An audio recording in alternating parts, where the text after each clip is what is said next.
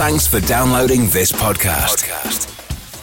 It's for personal use only and must not be rebroadcast, reproduced, or used in any form without permission. Tell your friends they can get their own copy by searching iTunes for Radio Le Mans or visiting radiolemans.com.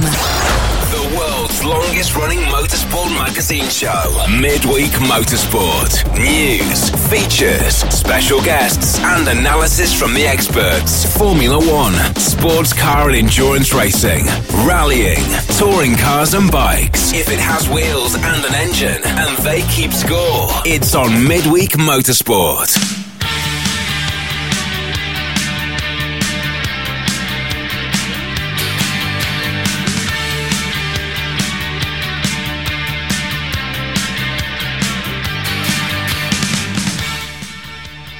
Hello, everybody. It's just after 8 o'clock in the UK.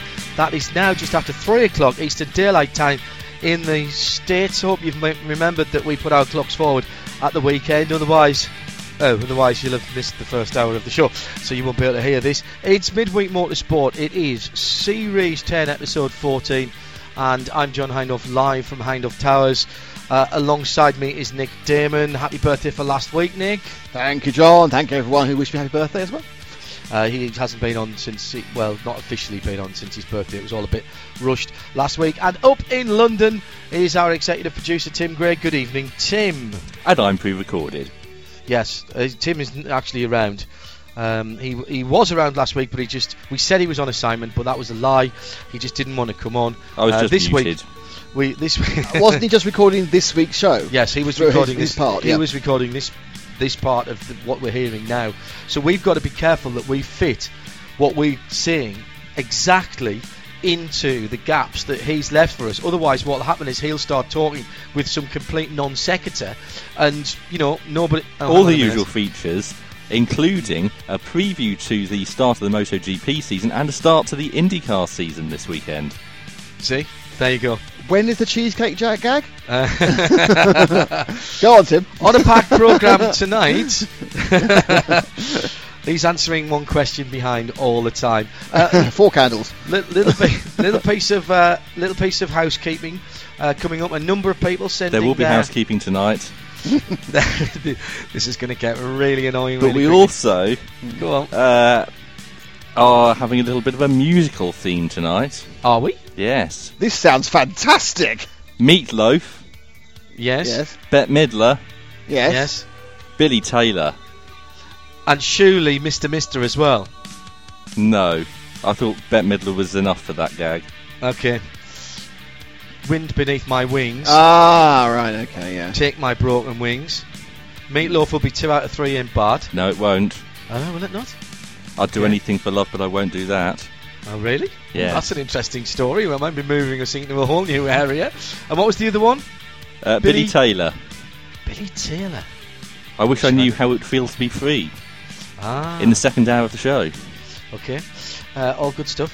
Uh, and c- uh, we'll let the um, we'll let the bed dry down uh, a little bit. Can I have some apologies for absence? Is that Go on okay? then.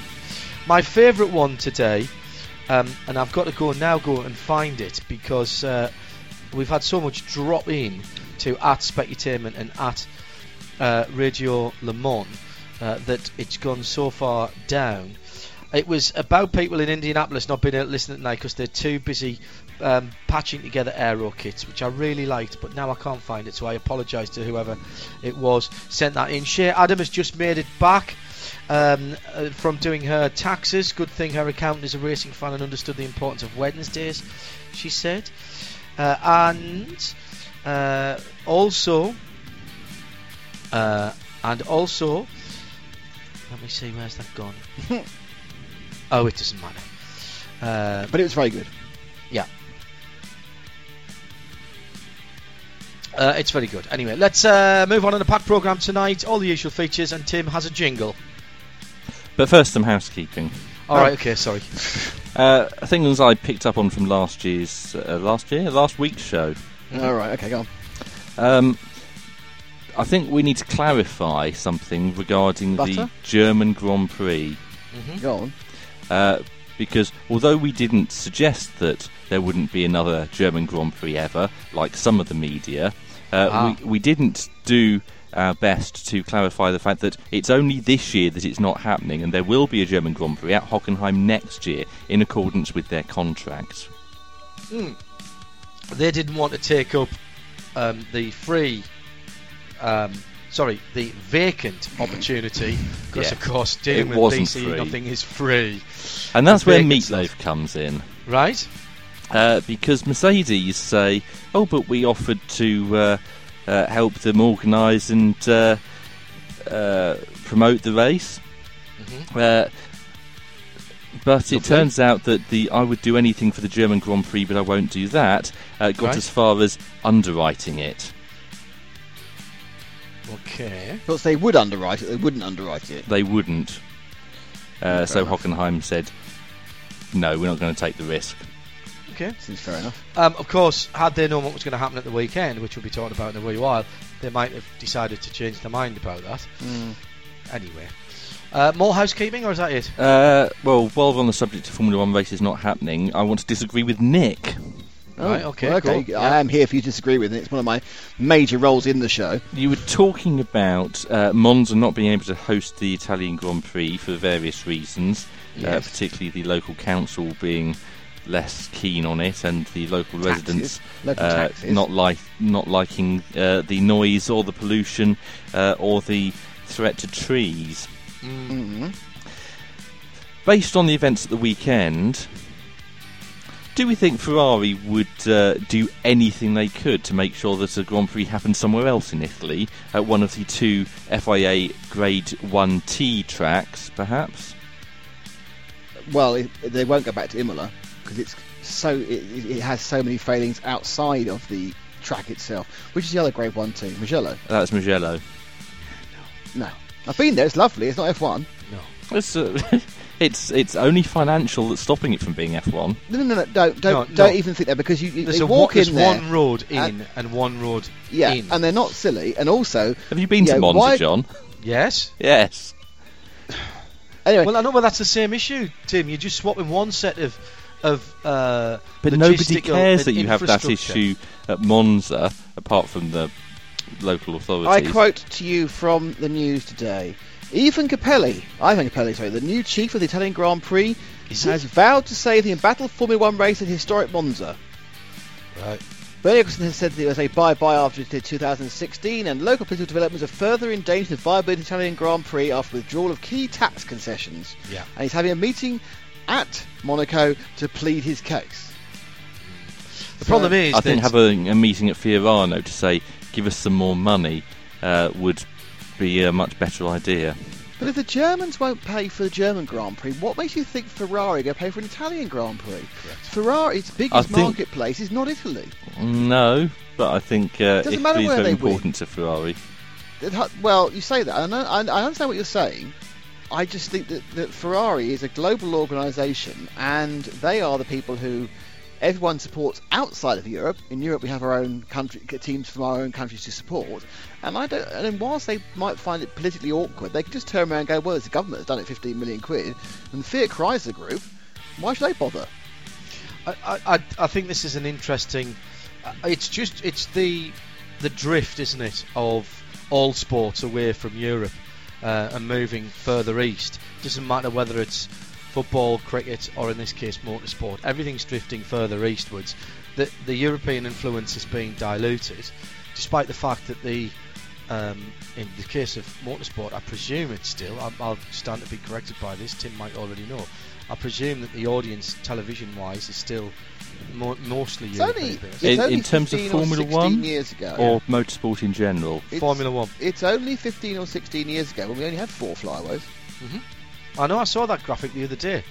It was quite remarkable, wasn't it? Yeah, But that, that was that was a in as the dip, wasn't it? about- because previously we'd gone to the USA twice and Canada and Australia and South Africa. all the way through the And 90s, Brazil, and sometimes prior Argentina. To, prior to Malaysia coming on board for the 90s, we did drop one, yeah. But we, so you have the average. You had you always had Brazil, you always had Japan, you always had Australia, um, and then you picked up Argentina every now and again. You picked up uh, Malaysia p- went, went through, and then you had an Indian. Oh, sorry, Canada. So there's four: Canada, uh, Brazil, Japan, Australia, and that was it. And then they added the odd one. Argentina came and went. Malaysia picked up and went, and then it grew from there. But there's a long period in the 90s where there were four races and very occasionally five, where you got on a plane I, I just, uh, across continent, I just uh, Which I'm- Yeah. which I think is wrong the other way No, in a global sport. But it's gone far too far the other way now.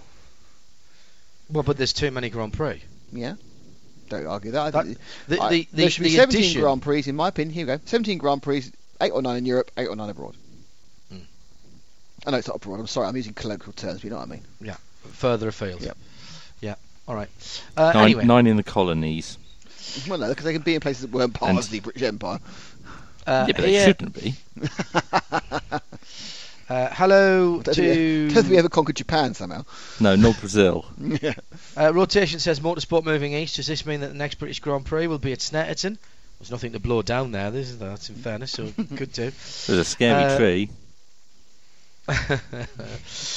uh, apologies uh, for absence. Teammate stuffing hill climb cart the weekend means I have to repair it, says Mark, who's at Ruptured Duck. You don't have uh, to unless you want to use it again. Well, that's true. Mm. Yeah, uh, live says uh, John uh, for the first time in ages.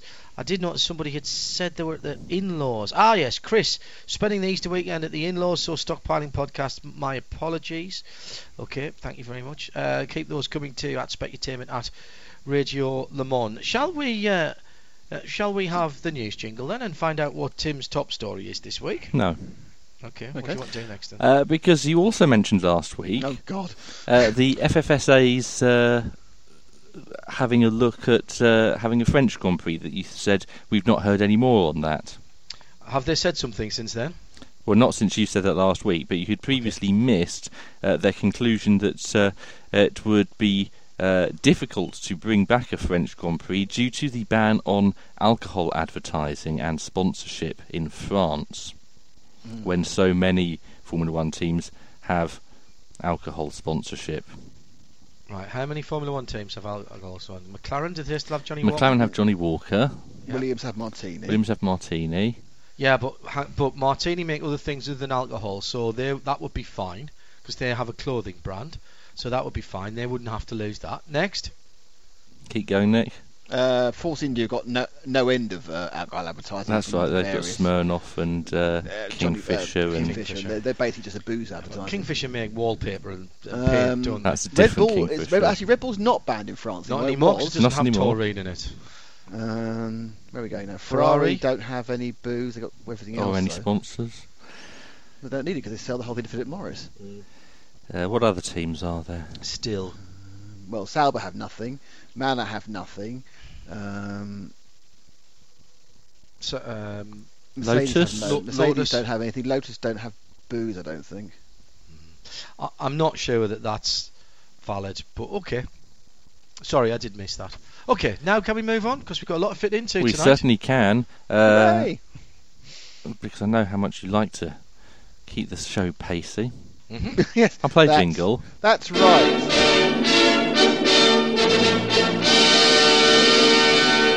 And now, from Norwich, it's the Pointless press release of the week. An interesting fusion. Uh, that that is like fusion kookery, isn't it? Yeah. It sort of hits you when you're least expecting it. Have you ever tried Comex?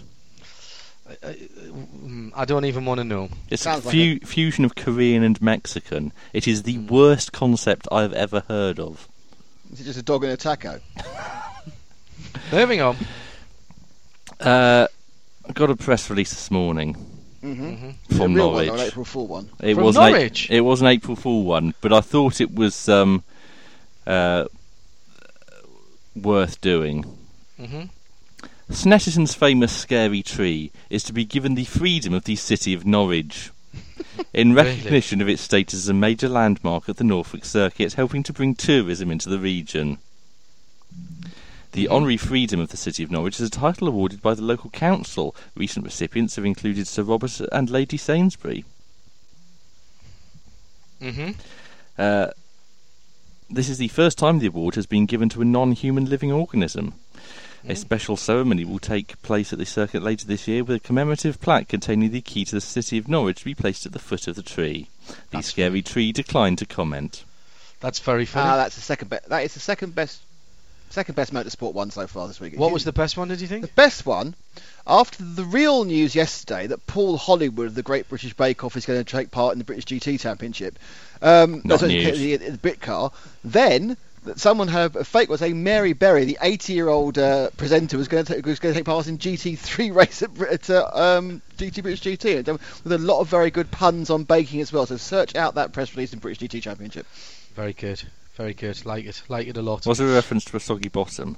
There was all sorts of things. It was very well done. Really? Do you think they were taking the rise out of us? I think so. Mhm. Yeah, but it could Was have it been. sprinkled with puns? It could have been an attempt to raise money because they need the dough, of course. Okay. we've moving on. stopped now. Good. Uh, there was a Formula One race at the weekend. There was. It had uh, more cars in it than the previous one. It did. By one. No. No, by three, four. Oh, yeah, sorry, By- yes, sorry, yes. nineteen started. Yes, 19, yes. by by, right. by by four, um, and uh, Roberto Merhi of Manor Came last. is uh, Finished a Grand Prix, though. came last, but he Last did finish runner. his first Grand Prix, He and did. he is higher in the uh, drivers' championship than both Pastor Maldonado and Fernando Alonso. Well, excellent, Tim. So he's Well the, uh, done, him. doing very well. Top Spaniard, is he? Or no, that's uh, Carlos Sainz Jr., isn't it? Very Yes. well done to him. Yeah, it was a, it was a great race because, as we all knew, this year is completely boring, and uh, because of that, um, there's no point watching it because every single race was a complete procession, and Mercedes was going to run away and win it all, and that's what happened. Um, so that's fine.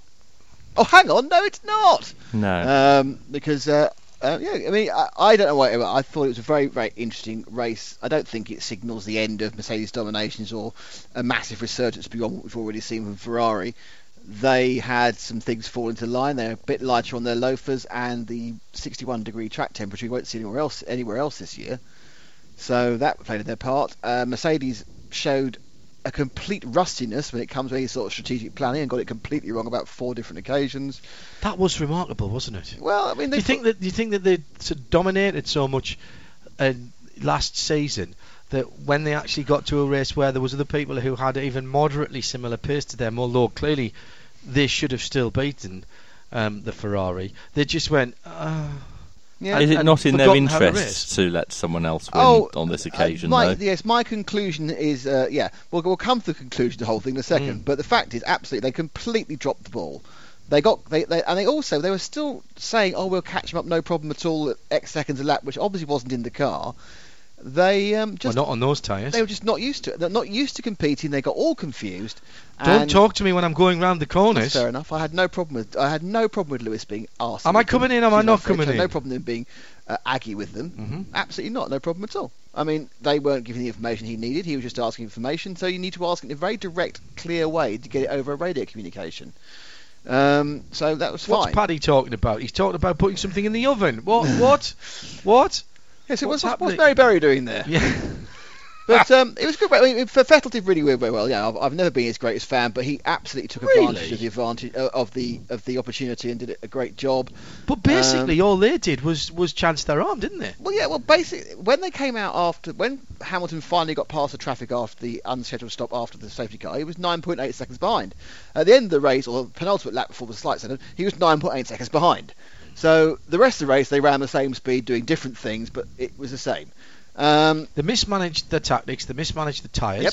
throughout the whole weekend because they didn't have a decent set of mediums to give Lewis at the end, which would have been the better rubber. Note that Nico closed down on Lewis at the At the end, end, yeah. while Lewis was closing but not enough on uh, Vettel. Yep. Um, I, it was it's one Very of those things. un-Mercedes, If like. we'd been right in the middle of a really intense championship, then it'd been a, yeah, almost a fatal flaw. But as it is, it's done them a massive favour. But even Ferrari before have done them the biggest favour they could do them. The big winners out of this whole weekend are Mercedes. And But the big before losers? Uh, well, Red Bull obviously. Red Bull. McLaren. But the but no, no, No, but, Red but, Bull. but Mercedes have, have, have had their it's all so easy. So their wins will start to count for something now Mm-hmm. when they beat Ferrari. They've had a wake up call and they now need to go to back to strategy school. Mm-hmm. That's great. And everyone stopped saying F1's a procession. But they'd already, uh, but already, Christian Horner had said, "Well, we don't need a big overhaul." He'd said that before the race. No, he'd, but he'd backed right down because he realised he Mm. made a PR faux pas. But the fact And he realised that this weekend he'd have had to say, "Oh, you need to pull back the uh, power on that Ferrari engine, and also that Renault engine in the uh, Scuderia a Rosso car. That's far yeah, too th- powerful those Toro Rosso cars which both easily passed the two Red Bull cars. Mm. I Um, kind I, of th- I thought that- Williams were, were a bit disappointing as well. well, they're just trundling around in third, aren't they? The third fastest car. They're Still came, not trying anything different. well, they came they came fifth and it's not sixth. frustrating. Well, they're the third best team with a Uh, less money. On the Midweek Motorsport Listeners Collective, the o- on the forum at radiolemon.com, uh, talking about the French Grand Prix, uh, Jet says, hmm, no French Grand Prix for booze advertising because the Middle East allows it, of course. Fair point, well made. It's true, it does. Yeah, but- but they- and they, they'd still allow the champagne. Rosewater. Yeah, but France are allowed to have champagne, as Yes, of course you demonstrated at uh, Nogaro and uh, other French circuits I've seen races at recently. But yeah, I think I think the, just to sum up the the Grand Prix, I thought it was ve- I really enjoyed all of it. It only got a bit dull the last six seven laps, but then anyway, I suppose if you're a, a Ferrari fan, it wasn't dull. It was very exciting. It was tactically very interesting. It was good to see somebody else win. It was very very amusing. And I do like Danny Rick, but it was very very amusing to see um, Toro Rosso completely wipe the floor with uh, Red Bull and. Everyone else trundled around, and there, and there was a lot of in, good infighting in the race as well. A lot of action and overtaking and, and leaning on corners and knocking people off with Sergio Perez. Um, yes, interesting use of the safety car early on. That was thought. silly. But when, uh, well, no, they're just being overly cautious. I can understand. I mean, that. effectively, as soon as they knew it was going to be a snatch tractor, they said, "Well, due to the Jules Bianchi, we're not." Well, yeah, well, no, that's fine. But- that's fine because they would have been criticised. yeah, I know, I know. And, in fairness, it wasn't the safety tractor that spoiled Mercedes' race. It was Mercedes being dumb. Um, I'm never, ever, ever going to complain about British coverage of uh, Formula One ever again. You watch French coverage, did you? Uh, Canal Plus Sport. I watched uh, th- two of the free practice sessions and the qualifying on Canal Mhm. Plus Sport, I'll And- very good then. and the whole of the race. Mhm. Being a French F1 commentator is the easiest job in the world. Why? Well, there were several times, including during the race, where for eight minutes they said nothing at all. What? Uh, le première position, uh, Vettel. And all they This is to uh, say, Franck Montagny who does this, isn't it? he was in, he was Don's Lestans. ah, Was he? Don, Aye. Don Lestand. Right. Yeah, he was Don Lestans. Um, and uh, he was trying his best. He he was only there, in fairness, during the free practice So he's in in, the quali. pit, he was in the pit lane, was he? in in free practice and qualifying, I, I might Did he ever? I think he couldn't go onto the track because he couldn't get past the white line, could he? Stop it.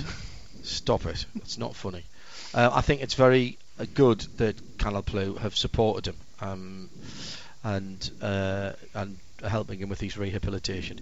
Uh, and he did, of course, get a two-year ban at the weekend. I know, I know, out. but yeah.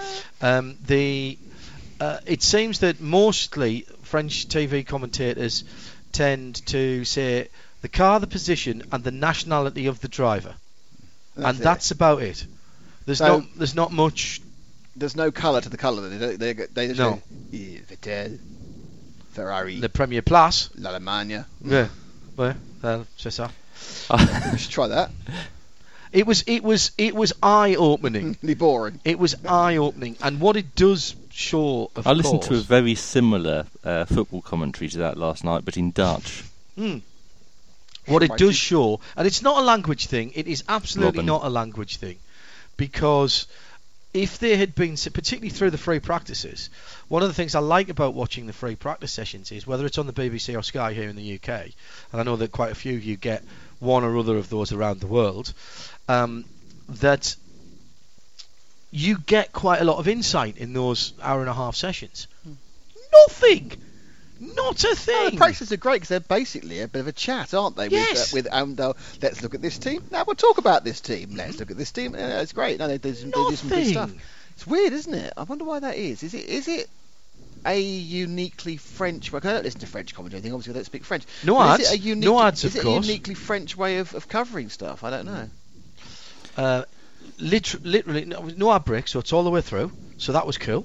But like, just they still took breaks as if they'd sort of nipped out the back of Maybe the. the commentators thought that there were commercial breaks. Just unbelievable. That's a good point, actually. They could be thinking, okay, we're going for seven minutes now. Be, be quiet, no talking. Stop talking, stop talking. Interestingly, as well, they are very reticent to talk over any on board at all.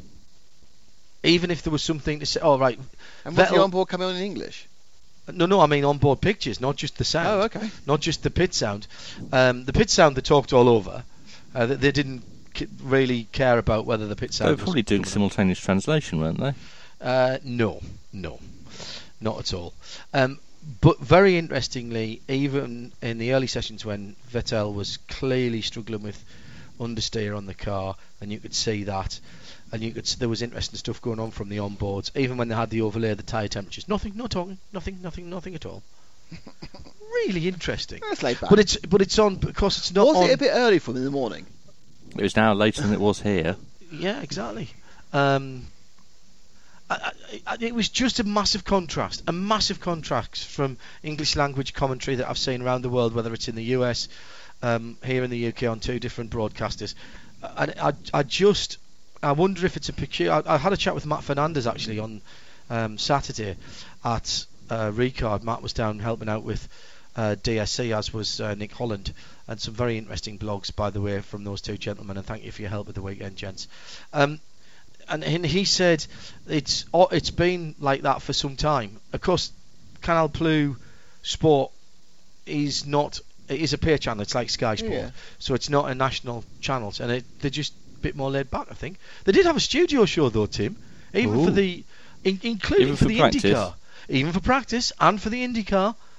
So I, I watched more, or at least as much, possibly more, more and were they sport at the animated in the studio? Yes, very, very, Okay. very, very, and and very Doing opinionated. iPad type things. No, big none of that. Just sitting around talking heads. Okay. Uh, Did they have a desk or D- were they David on sofas? Or? no, no, just David Byrne sitting in the middle, and they were all around him. Um, the pop joke there. Um, 80s pop music reference, just there. absolutely. And 70s as well. Yes. Can't feel on the road to nowhere this one. Yes. Anyway, I just thought I'd throw that in uh, for those of you. It's coming No, I, lo- I must. I, lo- I love hearing about how it's been elsewhere. Moving I like on. seeing it as well. Sorry, we're moving. on. Uh, what are so, your, sorry, your conclusion from the race then, Nick, was it was good for It was very good for Mercedes-Benz. Formula One. It was very good for Ferrari. It was very good for Mercedes. It, was very, it was very good to shut everyone up. And we go on to China, and it hasn't affected the Mercedes, championship at all. where Mercedes, if Really they're not. reliable, will be first and second by I'm going to have a sweep of 25 seconds to 40 seconds. Yeah, I don't think they'll want to be a full lap. God, goodness gracious, no, can't make it look too easy now. Okay. Uh, you're listening to Midweek Motorsport. It is Series 10, Episode 14. It is the 1st of April, so of course this whole show is an April Fool. But you knew that anyway. only for people west of California, where it's Ah, still yes, before midday. Yes, but. Moving on. Uh, which is the naughtier of Sergio Perez and Nico Hulkenberg? Uh, well, apparently it was um, they were equally naughty, weren't they? Yes. Do you Which agree with that? No, because Nico Hulkenberg did nothing wrong. Yes. Sergio Perez absolutely squeezed him off, and, she, and he deserved everything he got for that because he knew what he was doing. He squeezed him off, and he took a gamble that he'd get away with it, basically. And he didn't And he get away didn't. with it. No, uh, and then Hulkenberg- Hulkenberg was probably tarred with the same brush, really. Well, I didn't, I didn't really see what Hulkenberg did wrong. He was kind of on his line. The car came across him. Was it's one of those things going, well, yeah, if he actually anchored up, which is not what a racing driver does, he might have avoided it. Hmm. Yeah. do- I'm still not convinced he would have avoided him. Hmm. Okay. Uh, any more on Formula One? It's great. Uh, everyone loves it again now. It's fantastic. Uh, Ferrari, obviously, both fine. the Ferrari teams uh, have uh, protested that uh, it was nothing, not their fault, and there was nothing they could do. Um, so, uh, any other Formula One news, Nick? No, I think it's. Uh, we- I'm looking forward to China now and see how it get, after the procession from Mercedes, everyone goes, it's dead again. It is going to be one of those seasons, isn't it? Oh yeah. Where it just bounces and bounces and bounces backwards and forwards. Am I allowed to do some GP2 news? Is there any? There's Really? there's a kind Yellow of GP2 one. story. Go on then. Okay. Okay, How keen are we all about? Oh, all right. Nick Yelloly Ah, I there you said go. that. hmm He's testing one. is testing uh, for Hilmer Motorsport. Well, he's free now, isn't he? Because uh, he's not doing Jota, That's Isn't he right. not doing Jota because he did the money? apparently. But I would have thought Jota's cheaper than GP2. Well, maybe he's being paid to be in GT2, GP2. I was going to pay him to be in GP2. We will have his replacement on in the show later on. Yes. Uh, he said, It's a great opportunity and I really can't wait to jump in the car. Oh, well. Rather than jumping out of the car, you mean? Which you also have to do. No changing drivers in single seaters, though. No, that would be completely pointless. Yeah, no, no point in attempting it. No point in even attempting it. Right, it is now half past eight. Let's uh, let's move on from single seater stuff. Yes. And Uh, we'll move on to sports cars, shall we? right, are you getting Graham up? I'm trying. Ah, excellent. Uh, Uh, we'll get we Graham. do have a, a little uh, issue with uh, that, but uh, well, right, I, kn- I should now be able to uh, say hello to Graham Goodwin. Ooh, that's kind of like. You weren't sure though, were you? I'm still not 100% convinced. I think the internet's broken. I think he might be there though. Hello, Graham. No. Hello, Graham. We're not hearing. You're not hearing him. I'm Right. not hearing him. Well, I'm stop sure trying, he's there though. Tim. Yeah, Uh, we I can hear the him background. over there. right. Graham, good evening. Hopefully you can hear us. Graham Goodwin, editor of Daily Sports Uh, dot com. Uh, we'll get to Graham in just a moment, but following on from the story that Tim's just mentioned, and almost making it sound like we may have planned this earlier, um, Nick Yelloly, as we reported last week, and Graham gave us the background, uh, not with Jota for the season. The replacement uh, is the man who was with Jota last year, that being, uh, of course, Harry Tincknell. Now, earlier on today, we caught up with Harry. He's actually out in the US testing with Nissan at the moment, but we dragged him away from that to have a chat with us. And uh, my first question to him was how he felt, of course, about getting back with the team with which he's had so much success in the past.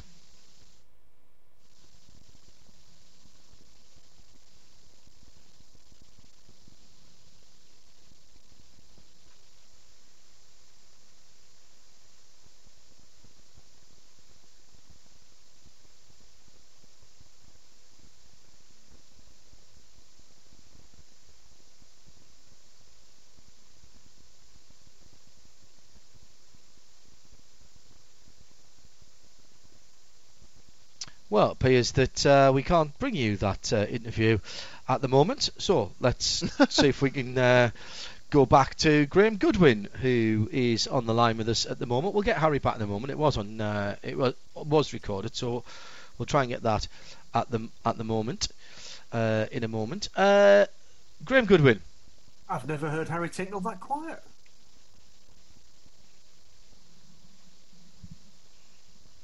no, Graham, Uh, yes, hello Tim, can you hear me? I can hear you. now we can hear you. Hello, mate. How Oh, you right, doing? I said, Dear me, everybody's gone quiet. Harry Tincknell, quiet. That's not like him.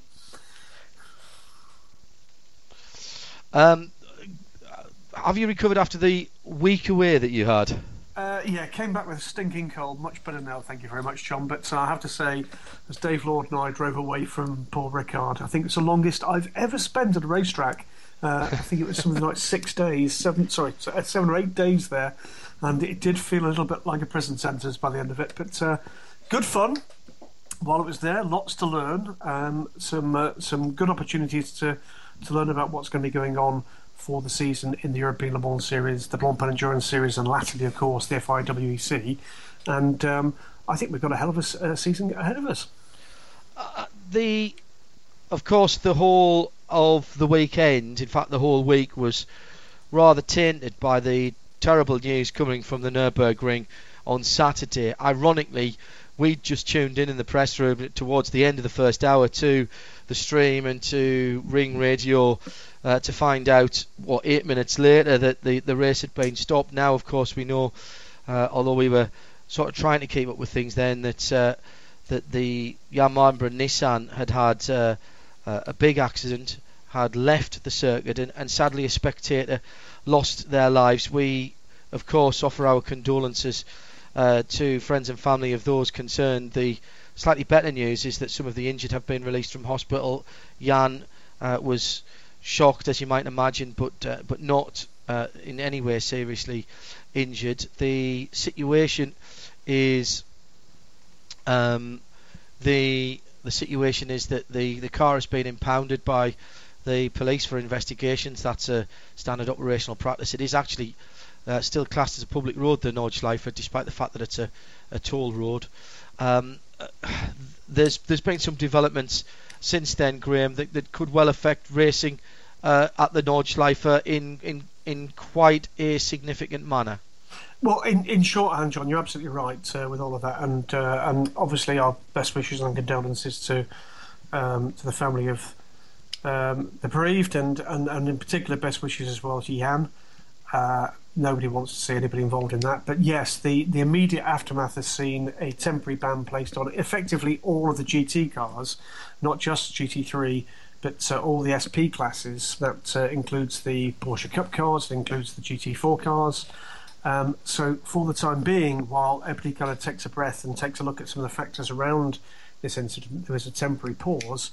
Where does that leave us with uh, racing on the Nordschleife? The straight answer is we don't yet know. There is, uh, we're promised some kind of roundtable briefing next week where they'll try to make things clear uh, in the position we're at there. We've obviously got the long Easter weekend between now and then uh, as to what the plans are to prepare for the Nürburgring 24 hours. But as we stand, there is a pause and a temporary ban placed by the DMSB, the German Motorsport Authority, um, on GT cars around the Nordschleife. Have to say, can't disagree with that.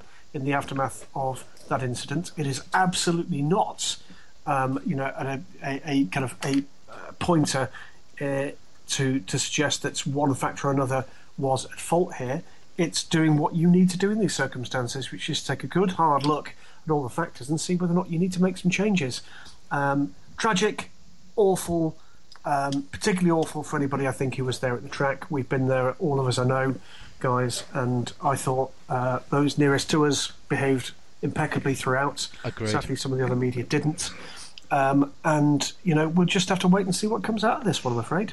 Uh, just as a point of clarity, the classes that they are talking about, which from memory, and if I get this wrong, I'm sorry, but it's SP six, seven, eight, nine, um, in Invitational and SPX, it was, wasn't it? Not Is that quite. right? It's, it's SP seven through ten, SPX, Okay. which includes the Glickenhaus, and SP Pro are the cars. But in effect, But that's effectively that's GT4 upwards, isn't it? It, it effectively is that GT4 and Porsche Cup cars upwards.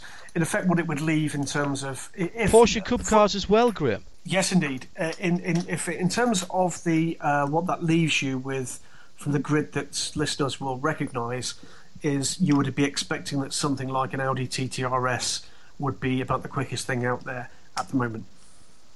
Right. Okay.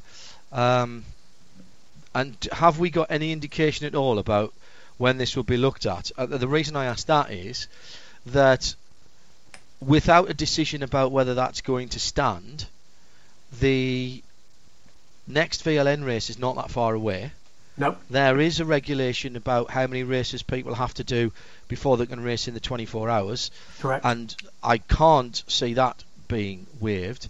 So if no decision is made, Graham, we could be left with effectively a fait accompli, even if some of the more exotic GT cars were re-licensed, because that is the term that that the uh, German motorsport authorities use for racing round there. They could be left with no drivers, um, and even if that doesn't happen, we are running out of time for people to make plans for the 24-hour race, which is only in May, of course. Correct. It uh, was six weeks or so after the, the incident. Um, certainly, you're looking at, uh, let, us p- presume for the moment that a solution is found. You're right, John. It's not just the six weeks uh, with the clock ticking from last week. It, it's the, uh, the, the the countdown to the, the, the race prior to the 24 hours, which means that from memory, it is cars, teams, and drivers that would have to pre-qualify for it by running two VLN races. So um, I think either way, we're likely to see some pretty major changes to an entry list. Um, you know what we'd like to see here? Well, we'd like Graham- to see a solution, of course, that is going to be uh, going to mean that we do get uh, do get this race. But you clearly can't do that if there's a perception of a risk to uh, the public. You can't. No, do no, I I absolutely agree with that, and there's clearly questions to be asked about why spectators were in an area that should have been left clear, um, which is where the, the, the car landed. That's part going to has to be part of the questions that are asked as well. But on a sporting note, and um, and I, I, I, this sounds like I'm being terribly callous about what happened, and I'm and I'm not. But asking a broader question, Graham, without the factory teams, their support and their particularly financial support, then the Nurburgring 24 itself, in terms of a spectacle, is under uh, under threat. But in terms of a race, with the sharp end of the field being pretty much all works supported and an awful lot of activation euros being spelt, spent by those manufacturers, there is a financial imperative for uh, the ADAC, for the Nürburgring, and the German uh, Motorsport Council to make their decision and to make it quickly because procrastination here is is no friend to anyone. I think you're going to see a fairly clear indication as to what the plan will be on Tuesday in Tuesday next week with this roundtable, which will involve uh, the DMSB, it will involve the track management, it will involve, I gather, most, if not all, of the manufacturers concerned. Mm. Um, and I think they're going to be keen to make sure that, uh, that the plan is at least clear um, as to as to the way they, they want to progress you know, it's just you know what, it's the timing. It's it's there's nothing about this that, that is you know on one end of the scale utterly tragic, on the other end uh, unfortunate. But there is a, a, clear imperative here, John. And I know you recognise this as uh, more, more, than most, which is they've got to get this right. Mm-hmm. Um, because if they get this wrong and we get another incident, frankly, we're talking about something rather more than GT3 cars not being allowed to race. Uh, absolutely, and we've talked in the past about how the FIA and the ACO worked together with the local council at Le Mans after Allan Simonsen's uh, accident and his death. The advantage that they had um, after that tragedy, Graham, was they had a full year before the cars came back. That's not a luxury no. that is here. And a knee jerk reaction that is too severe or one that is not appropriate and is uh, leads to another incident, then either of those are, are you know, uh, either one of those is is is bad, you know, for the sport um, going forward. Uh, yeah, I think um, how can I put this? Being being utterly blunt, I'm quite prepared to sacrifice a race or two to get this right, mm. because the the um, the the clear imperative is safety. Beyond that, look, is there anyone amongst us that doesn't want to see racing on the Nordschleife as we've currently got it continue? And if you're going to actually have the the opportunity to do that, this has to be correct. If that takes longer than May, then you know I'm here to tell you I think that's a price worth paying. And you know, if we if if something has gone wrong here with whatever factor involved here, or almost inevitably combination of factors is concerned, then they need to get it right. They need to change whatever needs to be changed and get that right. And if that does mean that we've got a slightly um, lower level of competition for a race or two, whether or not that includes the 24 hours this year, then I think most people, once they take a deep breath, would agree that's probably right. I think a number of people as well, John, um, uh, will have seen on Midweek Motorsport Listeners Collective on DSC something I posted last night, which talked yes. about how you grab control back in these kind of situations. Uh, as always, I'm afraid there's a massive feeding frenzy of comment around this, and pictures and videos, and God knows what else um, uh, is uh, doing the rounds. And I think we're at a point where I think motorsport needs to take a breath, needs to take a, a look at actually the way it deals with these matters, and needs to take a big decision. And the big decision I think they need to take is that I think we need a line in the sand beyond that line in the sand in terms of the seriousness of any incidents. there needs to be a proper process and a proper uh, inquiry, and those results need to be published. Yeah. Uh, because if not, I'm afraid we're in the day and age now. I'm sitting here now with my Twitter feed, uh, you know, buzzing away and talking about what we're talking about here on Midweek Motorsport. Of course, with you know the, uh, the with modern life and the access to citizen journalism, etc. You know, whenever you've got something else kicking around like this, like the Germanwings disaster, where you know I see on the news tonight that apparently there's some phone video of that that the authorities are trying to get hold of. Mm-hmm. Whenever you've got that, you know what what needs to come into the mix is trust. Trust in your ability and your willingness to be open about what the solutions are. The the sport needs to do that. It needs to commit to that now because you know what. It isn't a pleasant thing to have to react to these kind of incidents. No. The best thing you can do in those circumstances, as you well know, John, because you've been part of a response to more than one fatal accident in, in motorsports, the best thing you can do is to make sure that people are reassured that when you open your mouth, when you as a sport, as a governing body, decide to say something, it's going to be the truth and it's going to give the opportunity to learn lessons going forward. Um, hello to Michael Lyons, to Alexander Orkin, and uh, also to T Falcon 55, um, who points out, and I, and I had seen this and I did forget, the SP10 ban has been lifted Oh, today. wow. Okay, fine. Okay. Um, so that's that's moving on, and I have to say, having driven a GT4 ca- car around the Nordschleife, um, you know, honestly, a skateboard around the Nordschleife is pretty scary at places, but a GT4 car is a significantly different beast.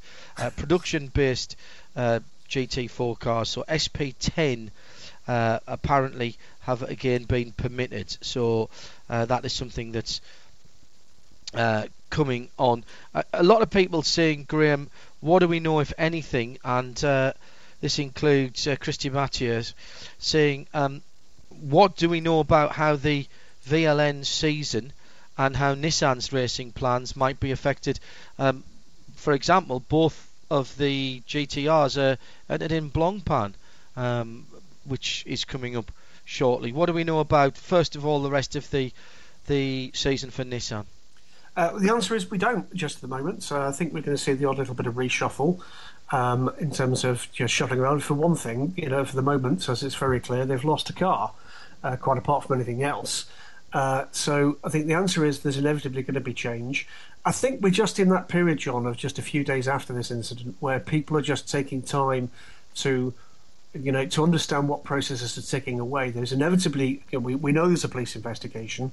There is inevitably, and we know also there's an investigation by uh, the DMSB, the governing body, which is the basis on which we've had the temporary ban actually placed. Um, so I think they're just looking into and getting the information around what is the scope and scale of those uh, those investigations and, and what you know what that might mean for anybody directly involved. I think you know it's just one of those ones where I think we can all afford to take a step away and be be patient for a day or two. Sensible people are trying to make sensible decisions about serious things, and um, you know, for once, I think it's a good thing that perhaps we don't get into the conspiracy theory. We don't get into uh, all of that. That you know, the internet is absolutely brilliant at, uh, and just let you know, as we as we do, if you like, on the performance side in motorsport, we let the clever people do what they're good at. In this instance, nobody's looking to hide anything. Everybody wants an answer. Let's get the answer. Um, okay, let's uh, move on a little bit into some brighter news. Uh, uh, Aston Martin announced their Evolution Academy program earlier on Hmm. uh, in the year. We spoke about that, and Tim, we've got the uh, the ten names now uh, who will be uh, racing GT4s and GT3s this season. I think it had to be 16 to 25. 17 Uh, to 23, okay. I think, wasn't it? Uh, okay, whatever. Oh, no. In the original press release, it did say 17 to 25, but in the new, uh, uh, in the one that's come out this week, it does say 16. Um, so they obviously changed that for someone, and I'm just looking to see which of them Jamie is. Chadwick. Jamie Chadwick is only 16, of course. Yeah. Uh, so we have uh, the 10 drivers. We have photographs of eight of them. Uh, we have Jamie Chadwick, as you mentioned, hmm one of two females alongside Jade Edwards. hmm Uh, we have Matt Bell. Yep. Uh, who obviously is no stranger to racing Aston Martins, uh, as is Jody Fannin, Mhm. Jake Giddings, Ross Gunn, Devon Modell, uh, Dennis Strandberg, the Swedish uh, driver, Jonathan Venter, who's someone I don't know anything about, but apparently he's Australian. Yeah, yes. Uh, all of the drivers have to be already racing Aston Martins, don't they? Yes. Um, and the And do they have to be already racing them in Europe?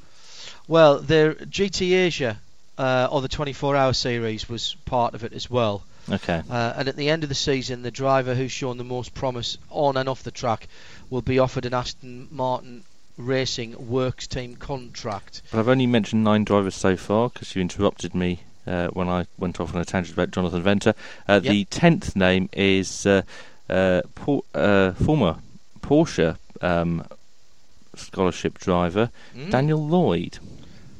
Yes, and he's racing, racing with uh, Motorbase uh, in their Aston Martins. I caught up with him uh, a wee while ago when we were down at Monteblanco. And apologies for the noise in the background. Some of it's cars going round, and some of it's because we're in the briefing room. Uh, Daniel uh, was. Uh, talking to me, as I say, on that test day that we were down at Monteblanco, and uh, clearly very excited about the opportunity that the Evolution Academy presents to him in 2015. To be invited onto the Evolution Academy. Um, it's a it's a great step this year. We've got a great season planned. I'm doing British GT and a Blancpain Endurance Series with Motorbase. Um, great team, great teammates, and to be on the academy and get that extra support, uh, it's going to make a big difference. Clearly, you've already, given what you're doing at the moment, and, and I've watched some of your early career and commentated on some of your early career, in fact, but you've clearly already got a good step up into motor racing. Why is this scheme still of a benefit to you? Because you're on your way. You're a, you know, you're a racing driver already racing in big series. Well, you never stop learning, no matter what you do. You never stop learning in anything. Um, so this year, one of the great things about the academy is that you get a mentor. Um, so we're going to learn from someone like Stefan or Darren Turner, um, and we're going to learn from the best. So to go along to the rounds and look at the data with those guys, you, you know, you, you're trying to you're trying to replicate what they do at a race weekend. Um, so all that put together, there's a lot still to be learned. Is it true to say that because those guys have got such a good reputation, that they can help you? I suppose they've made quite a lot of the mistakes that you might make in the future, and you, they can help you avoid those. Yeah, hundred percent. In motorsport, I think everyone makes a lot of mistakes, and you know, to to learn from the best and to understand why they made their mistakes when they were younger and mm-hmm. try to stay away from that. That's a big thing.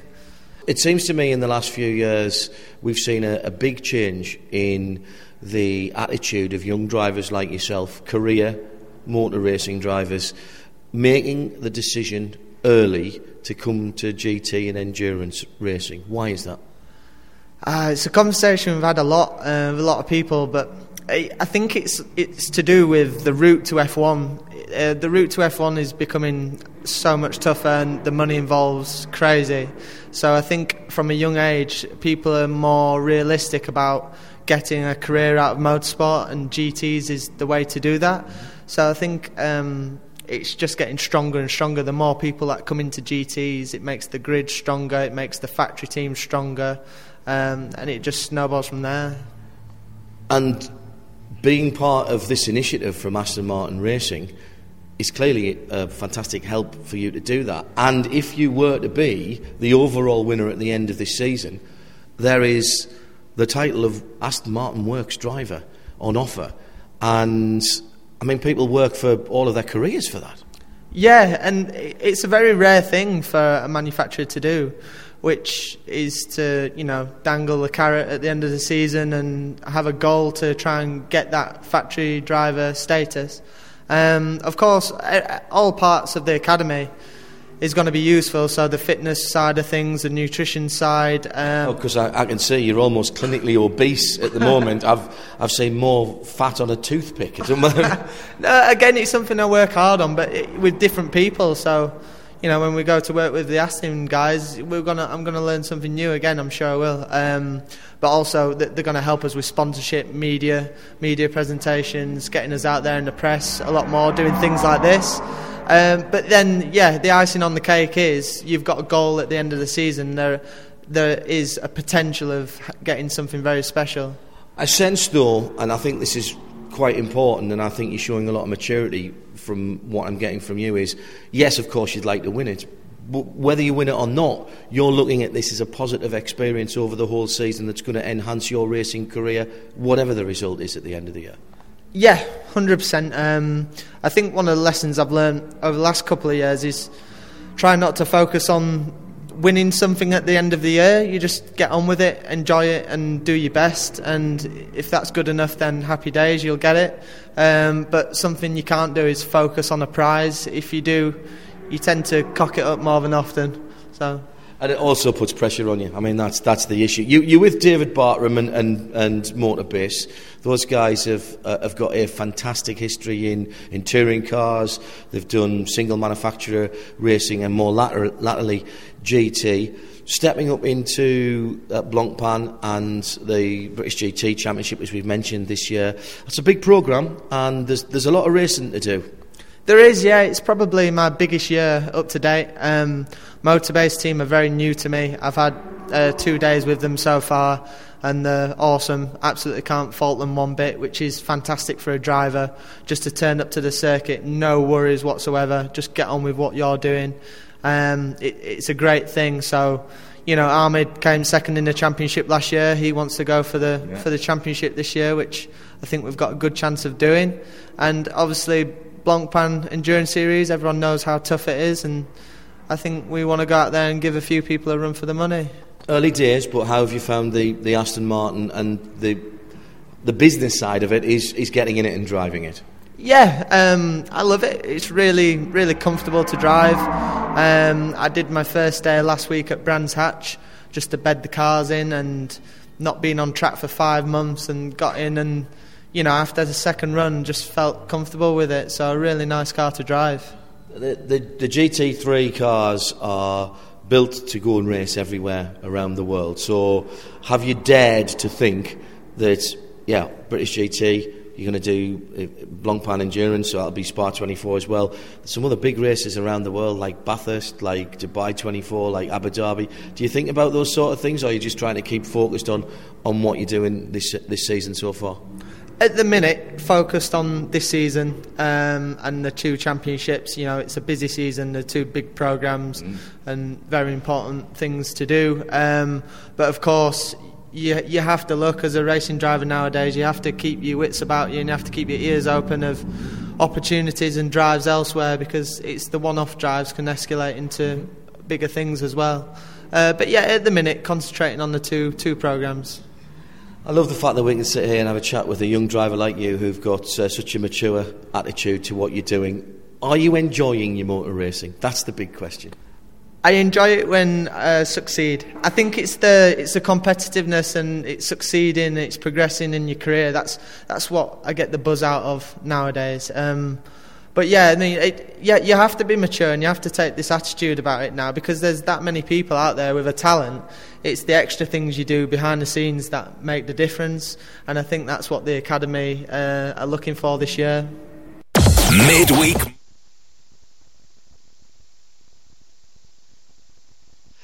Uh, so there we go. That was recorded uh, a little while ago at uh, at Monteblanco, and that was Dan Lloyd. Uh, good news, a good opportunity for all those young drivers, uh, Graham, um, and uh, that's I, I, think an interesting an interesting development from from Aston.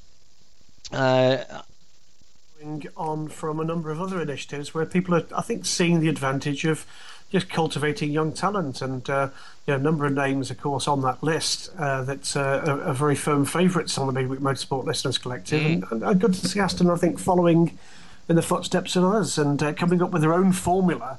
Um, and also good to see some familiar names and some less familiar names. Jonathan Venter, by the way, John, I think you and I both remember at Bathurst. Correct. Uh, but also has been plying his trade in GT uh, Asia in the Craft Bamboo uh, V12 Vantage. So uh, and will do so again this year. Yeah, he will indeed this year. Absolutely.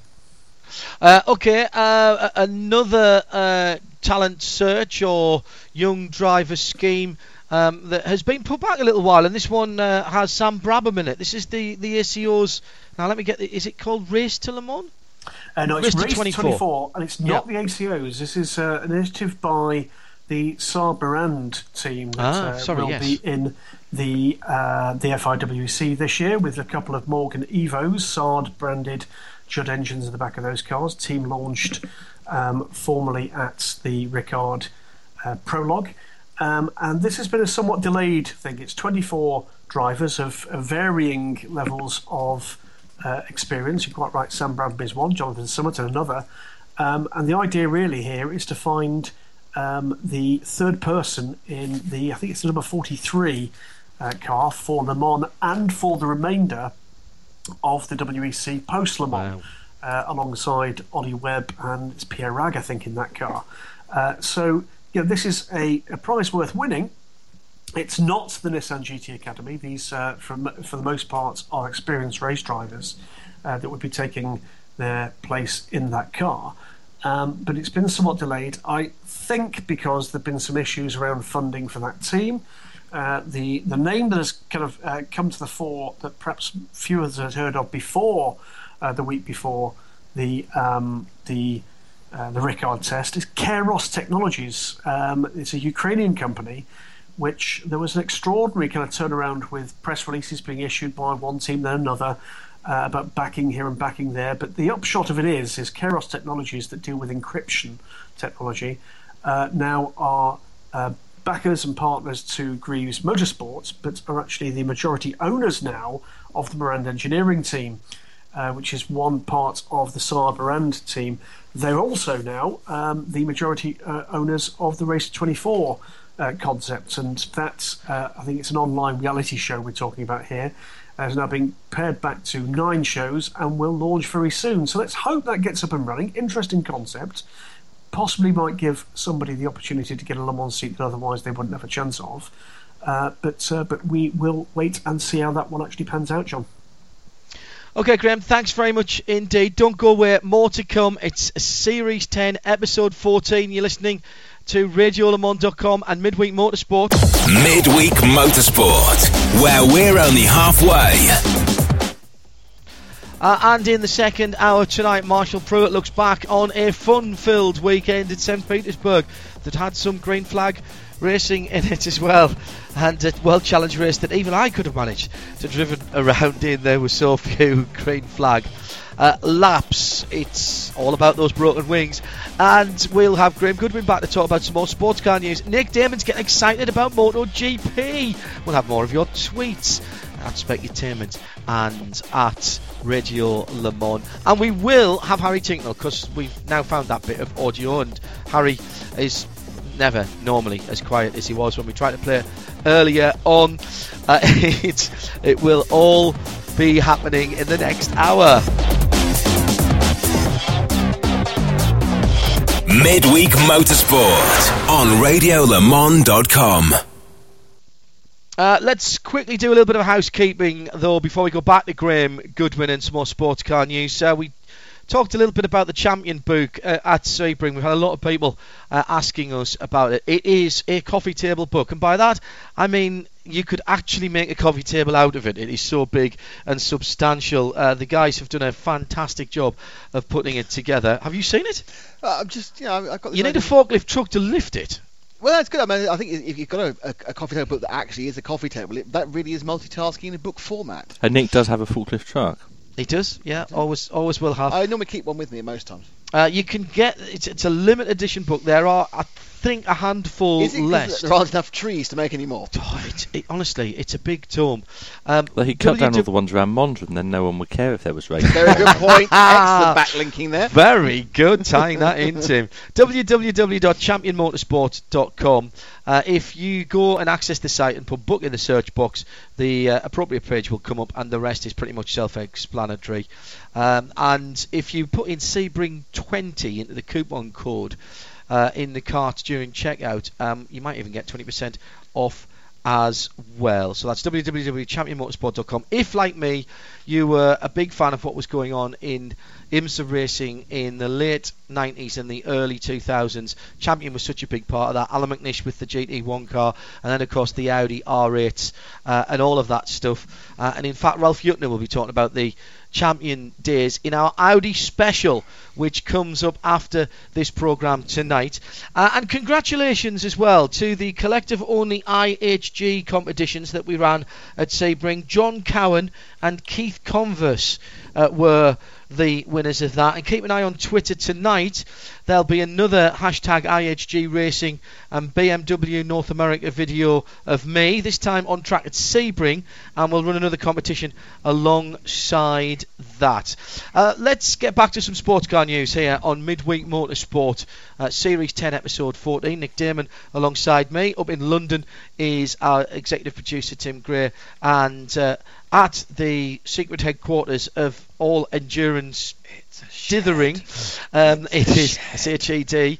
Uh, World Domination is Graham Goodwin, editor of DailySportsCar.com. Uh, we promised you Harry Tincknell earlier on, back in the seat, uh, back in the seat at Jota, rather unexpectedly. So, how does he feel about going back to, I suppose, familiar ground?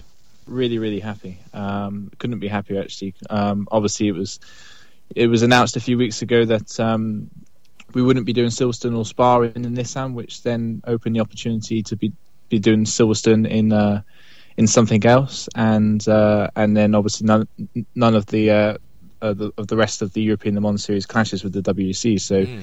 in fact, it actually opened up doing the whole whole championship, and um, I, I assume Jota was already all, all, all sorted, but um, as you know, you know things in motorsport change pretty quickly, and um, there was uh, you know there, there, was a seat available, and uh, obviously I jumped at the chance to, to test with them at uh, at Ricard last week. Everything went well, and really really happy to to get the deal done. Was that test a precursor to this happening, or, or was that just a happy accident that you were available to go and help? Yeah, sure. I mean, I, I, I, at the time it was just just a test. But um, the test went really well. Just sort of slotted straight back into the team. You know, you know, fantastic team. I owe them a massive amount um, because without them last year, I'd never be in the position I am now. Um, but it was like it was, you know, it was like Monday morning after the last race at, at Estoril. You know, it just felt completely like it just uh, slotted straight back in, and um, the you know the the guys have worked really hard over the winter. Um, the Gibson guys have, have come up with um, uh, a new aero package, which which feels really strong. Definitely was a was an improvement, and um, you know, Filipe and Simon have been have been working hard in, in testing so far, and it was great to be back driving with them. I, you know, I think we proved last year that we are a pretty potent force together, and uh, it was you know really nice to be back in in the, in the team, and um, uh, it's all it's all looking good for the season, I think. Can you really feel the difference, Harry, between last year's car and this year's car? I had a long chat with John Manchester and the guys up at uh, up at Repton uh, for one of our inside stories, and they said they'd done a lot of work and, and speaking to the guys at Jota. Uh, but is it has it fundamentally changed the car, or, or is it effectively the same car, just better? It's it's an evolution. I think it's you know it's fundamentally the same car. It's the same tub, everything like that. But it's a brand new aero kit, and there's other updates on, on the car as well um, underneath the underneath the skin. But I think certainly last year we, we had a we had a very strong car, really good downforce. But I would say our main issue was probably straight line speed, and we were always sort of six or seven k down on the straights, which isn't ideal, especially at Le Mans. Um, but the the aero package at Le Mans was actually quite good, so I think they've sort of taken that aero package from Le Mans and and just modified it for the for the, you know to, to to work basically on the on the higher downforce track. So the it's the same fenders from the from the Le Mans package and um, yeah, basically they've just managed to bolt some downforce on. Basically, got a lot of drag reduction out of the car this year, um, but sort of with the same downforce. So it's a it's a win win sort of situation really, and that's um, for tracks like Ricard and stuff. That's going to be a big big boost, and it's going to help a lot in the traffic as well. getting past uh, LE2 cars and obviously the GT cars. Obviously, the reason that you're available is the disappointment that we aren't going to see the Nissan GT-R LM at either Silverstone or Spa, at least not in competitive form. I know that there's going to be a car at Silverstone for the fans to have a look at. But things haven't stopped with Nissan. Indeed, we're speaking to you now out in the States, uh, and testing goes on apace, one presumes? Absolutely. I think every test um, so far has been a, a, big improvement.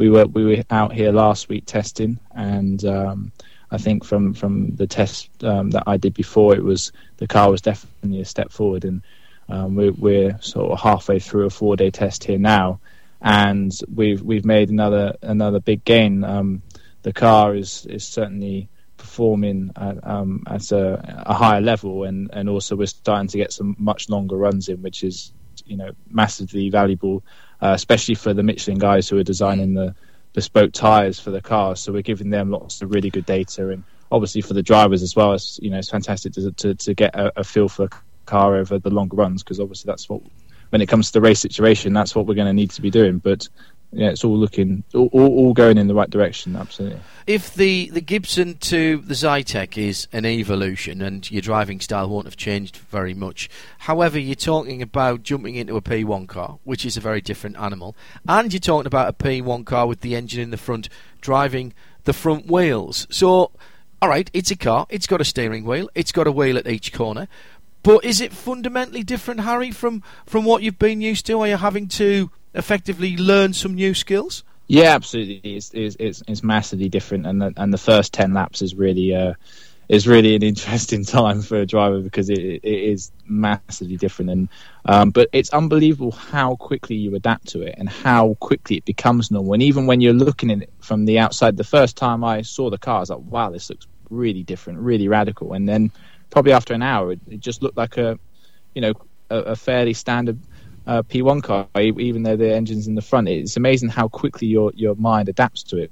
But out on track, um, there there is a slightly more of a, I wouldn't say touring car driving style, but certainly it, it's not it's not completely the same as driving the, rear engine rear wheel drive car. But having said that, you know the downforce is is is really we're really starting to make big gains on that. So in the high speed, it, it feels just like a, a LMP1 racing car. Um, obviously, I had a few laps in the Audi last year, so I have mm. some sort of feel for, for what they're like, and, and we're certainly we're certainly um, pushing the boundaries and get, getting up to where we need to be on that side, and and you know the power and the straight line speed is is absolutely phenomenal phenomenal for sure. So we we are we you know we're getting there, and it's going to be a rocket down the Mulsanne, that's for sure you know all that power going through the front wheels, it just seems to say to me, you know, massive power on understeer, uh, and and that must require a different driving style, or, or does the design of the car mitigate that and, and make it a far more balanced car than perhaps us mere mortals would imagine?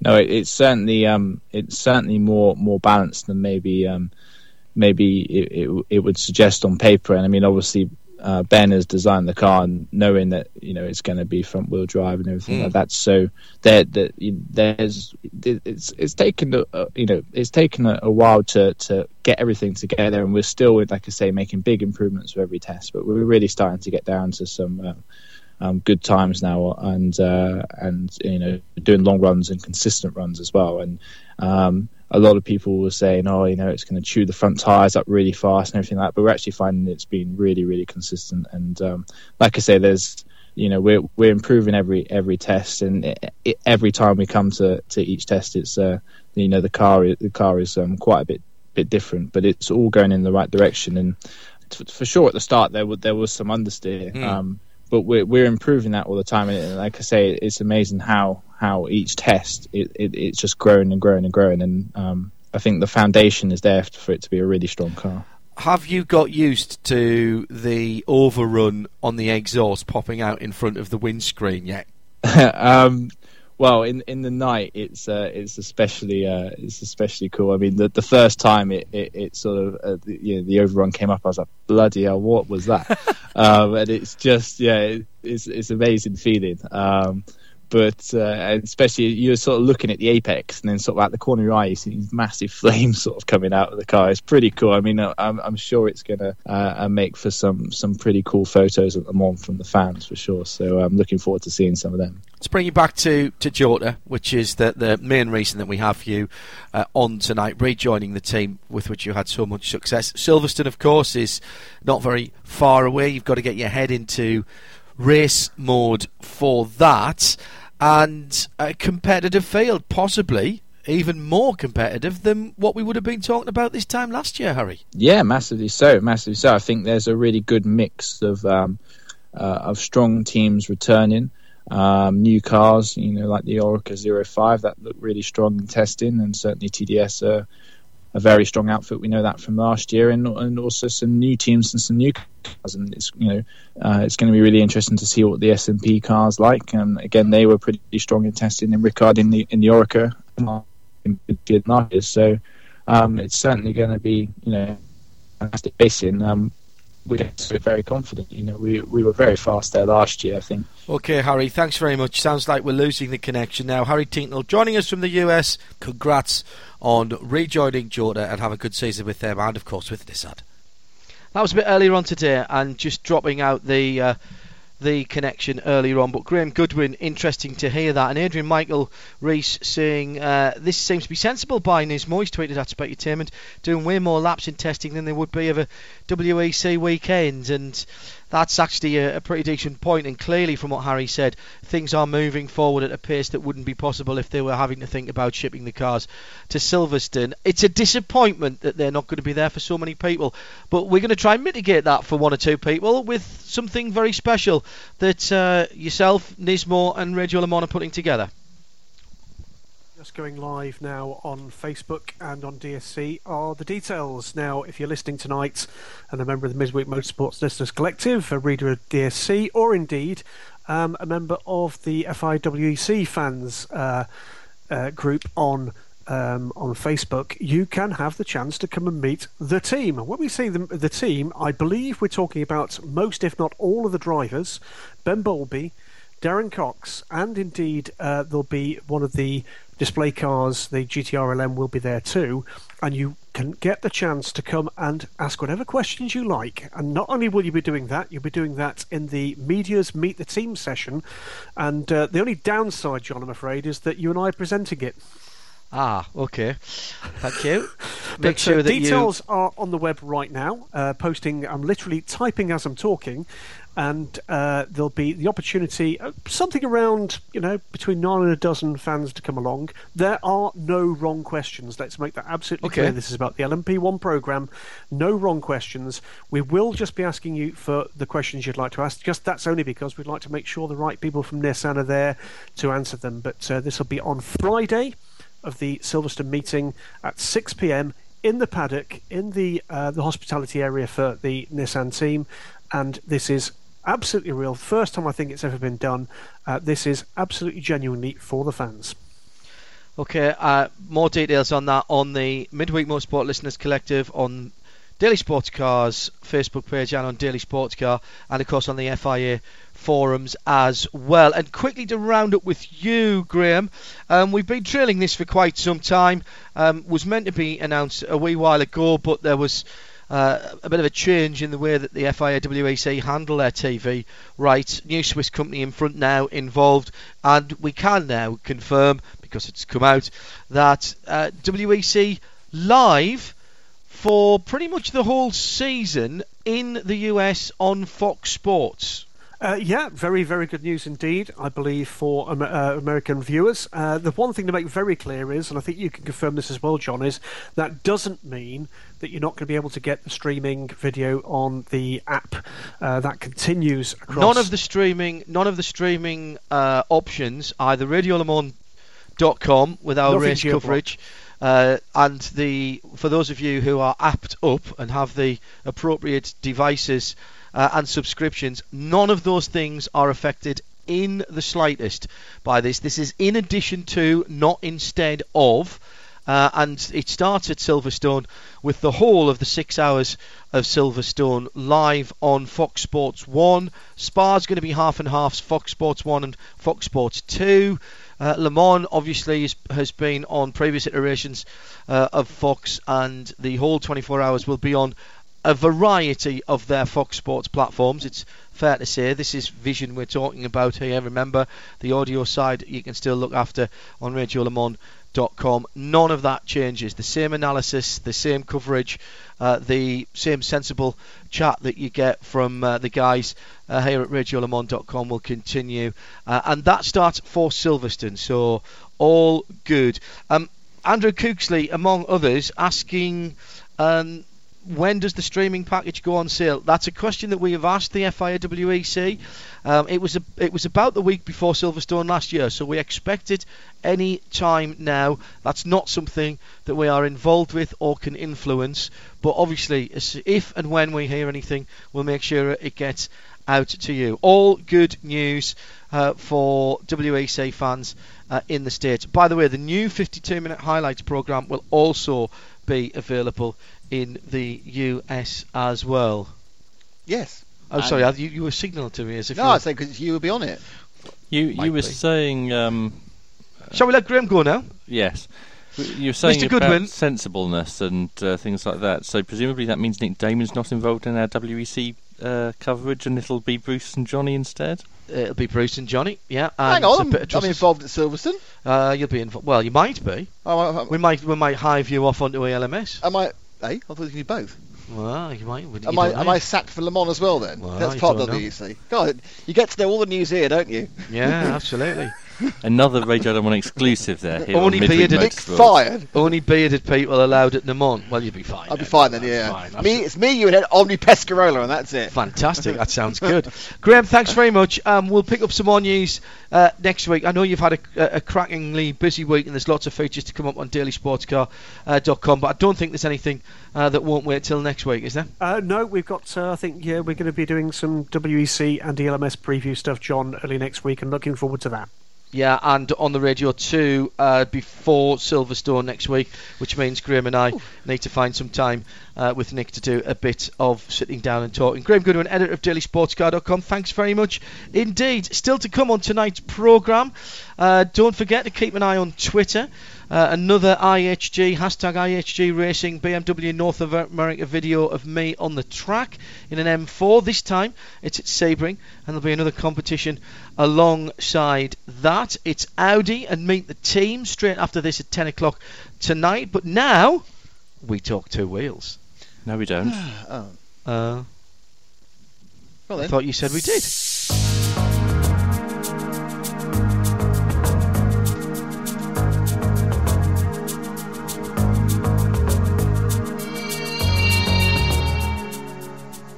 Take these broken wings. Yes. Or this Yes. broken wing. Which Yes. is less broken than some people are making out. Okay. Which one was this we're talking about? Well, there's only one broken wing, isn't there? And Ah, that's, well- that's the one in the pit lane at Silverstone. Oh, uh, right. You could have easily applied that as well To, to, um, to the St. Pete. St. Pete and IndyCar, which is I thought where you were going. I think No, that's not it. It's broken wing, you see. Well, it's, it's take these broken wings. Yes. Wasn't it? Take Stop! Stop! wi- Oh, what a shame! Nick's just left.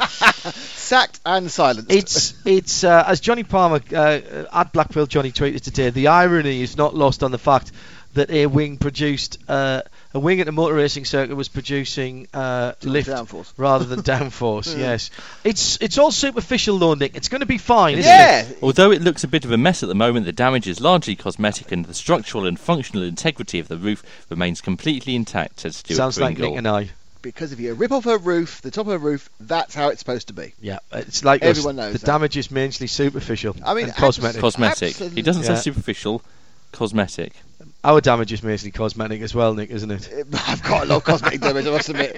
Every time I look in the mirror, there's more cosmetic damage. There is a race meeting this weekend. There is. Uh, Stuart Which went Stuart on Bradley's to down for. say. This is uh, Stuart Pringle, we don't course. anticipate any impact on this weekend's BRSCC race meeting, Bad and choice of certainly not on our high-profile season opener, the FIA Dub- World Endurance Championship, uh, to which we look forward to welcoming fans and competitors alike over the weekend of 10th and 12th of April. Tickets are on sale now.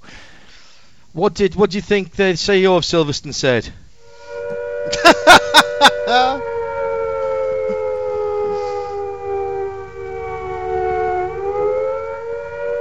Oh, it's nothing. He was running for the. He was running for his uh, his protective shelter, apparently. As you would. Of course. Other essentials. You are better off in your own home. There you go. There, yes, yes. that's true. Uh, Yeah. there's a- uh, the thing is, of course, that there's actually a lot of unused space in the wing. hmm Uh, because right at the pit in, you've got the media centre, which you can't see out the windows, obviously. Uh, Why would you want to? All, all the way down, they've got kind of what would be entertaining space if anyone felt going to the wing was in any way entertaining. So the bit that's fallen off actually doesn't look like it's directly above the media centre. So the rest of it they can just just cordon off with those little plastic sort of triangles which say caution wet caution wet surface. Mhm. You know, and then have a couple of people there going with a mop, picking it all up. Mm, okay, sounds Can I reasonable. just point out that I have some support? Really? Johnny Palmer has texted me just now. Okay, don't let them bully you out of all this work. You can come to Zandvoort if you want. All right. Yeah, okay. like- oh, oh, hang on. So he's passing you the work. Yeah, from Zandvoort apparently now he's got, he's told me I can go to Zandvoort. It's marvellous. Uh, there's obviously some, some, some The changes. The responsible hierarchy's changed massively the last since I was last on. I can't believe Johnny Ferrari. Palmer's actually listening live. He's normally a podcast man. Hello, Yeah. hello, Johnny. Hello, Good Johnny. evening. uh, let's now come I also can't believe that I, I can't find uh, uh, in the second uh, occasion tonight where we haven't had the audio ready. Uh, a comment from uh, former BRDC president Yes. Jackie Stewart about Yeah. the uh, structural integrity of the wing. Of, of the wing, yes, that's a shame. yes, very good. Um, Uh, however, so I'm, I'm going to we can only now move on to two wheels. uh, I'm going to move on, not necessarily to two wheels. I'm going to play you another bit of music. All right, okay.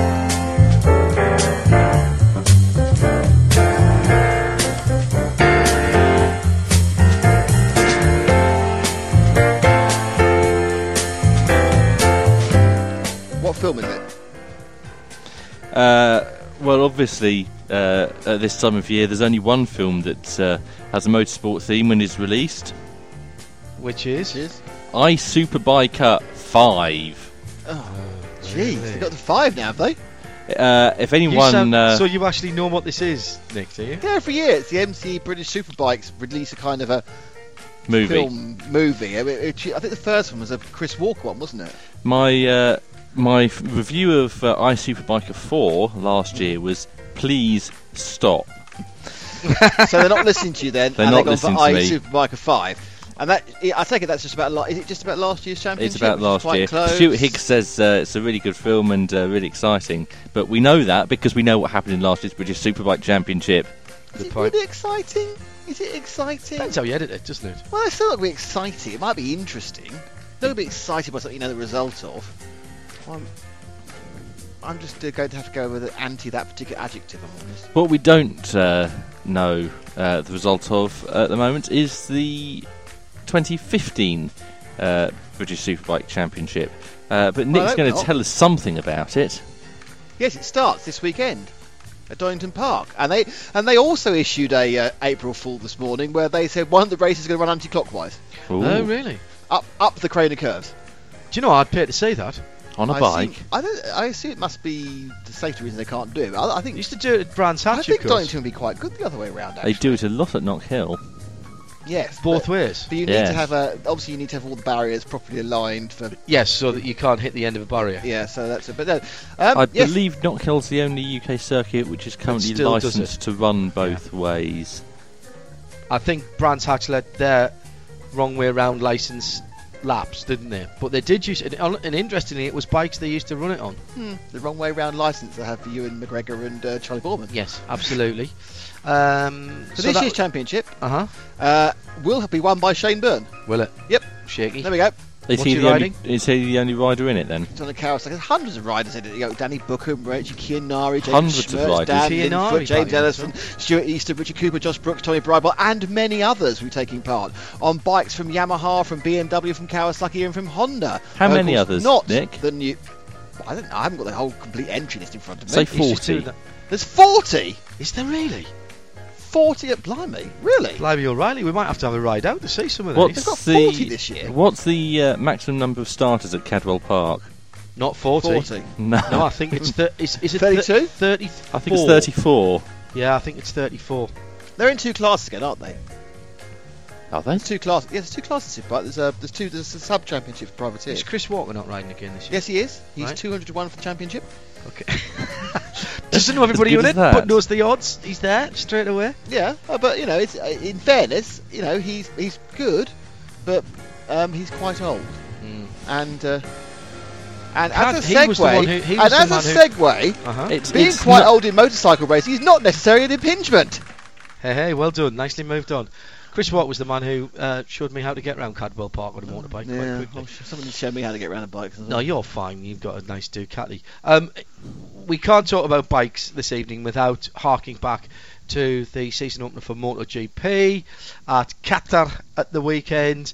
You were just arriving back as my head was about to explode, Yes, and I did my very best No, not to tell you I what was I- going it was on I was Sunday taping night. it, and it was driving back, and John asked me a, a, question about the show, and you're going, oh, oh, are you watching the Grand Prix? I said, no. He said, uh, uh, I can't say anything. No. just answer this question on the text me back. Okay. Bye bye. Had to put And the phone down. And- what the- the thing was that what happened was, of course, is Marquez gets shuffled to the back right at the beginning. shuffled himself, really. Yes. He came, uh, they, had a. Uh, the qualifying didn't go the way of Honda. It, it, the Ducatis got themselves on the front, Mm. uh, mainly from their advantage. Of, uh, well, two advantages. One, they built a decent bike this year, Mhm. and two, they had the option of the super soft tyre. Sorry, sorry, the soft tyre, Mhm. uh, because they are still claiming uh, uh, an open class bike. They'll lose that very quickly, actually. Yeah. Because it's on it's on podiums, and they and um, not wishing to get the end of the story away too early, they they picked up two of those uh, this weekend. And after three podia, they lose um, some fuel allowance, and I think after three more, they lose yeah, this soft tyre allowance as well. But effectively, Marquez, who has completely dominated last year and won the first, I think, nine or ten races of the season, um, had a qualified like third or fourth and went off and got caught in the melee of the first lap, and he got basically squeezed out. He, tried, he turned in. I think didn't realise there was a bike underneath him where he was turning in. Had to sit up. And at that point, he just went straight on. Luckily, in Qatar first corner, there is a tarmac runoff. But as you know, you make a mistake on Mm. the first lap, you're going to lose a huge number more positions, and you make it on lap 26. Good point. So then he was last, and he had to work his way through. And at the front there was uh, the, the two um, Ducatis, Iannone and Dovizioso, and Jorge Lorenzo made a great start and looked really good. And in ninth place was Valentino Rossi. Um, after a relatively poor qualifying, so what we were all expecting. I walked in. I had just missed the start. I walked back to my hotel room after uh, Swift dinner on uh, Sunday night to see Marquez in 14th. Hmm, So, so what I thought was going to happen, I'll tell you now, is, is oh, John's telling me about a fantastic come from the back ride by Marquez. He starts 14th. I was thinking, well, Mm. John's probably phoned me. It must be about lap 12. Mm. Oh, it must be the front by then. So Marquez, uh, uh, you know, who normally if he gets away the front needs a bit dull, thought, great, we're going to see. So he he, he started coming through.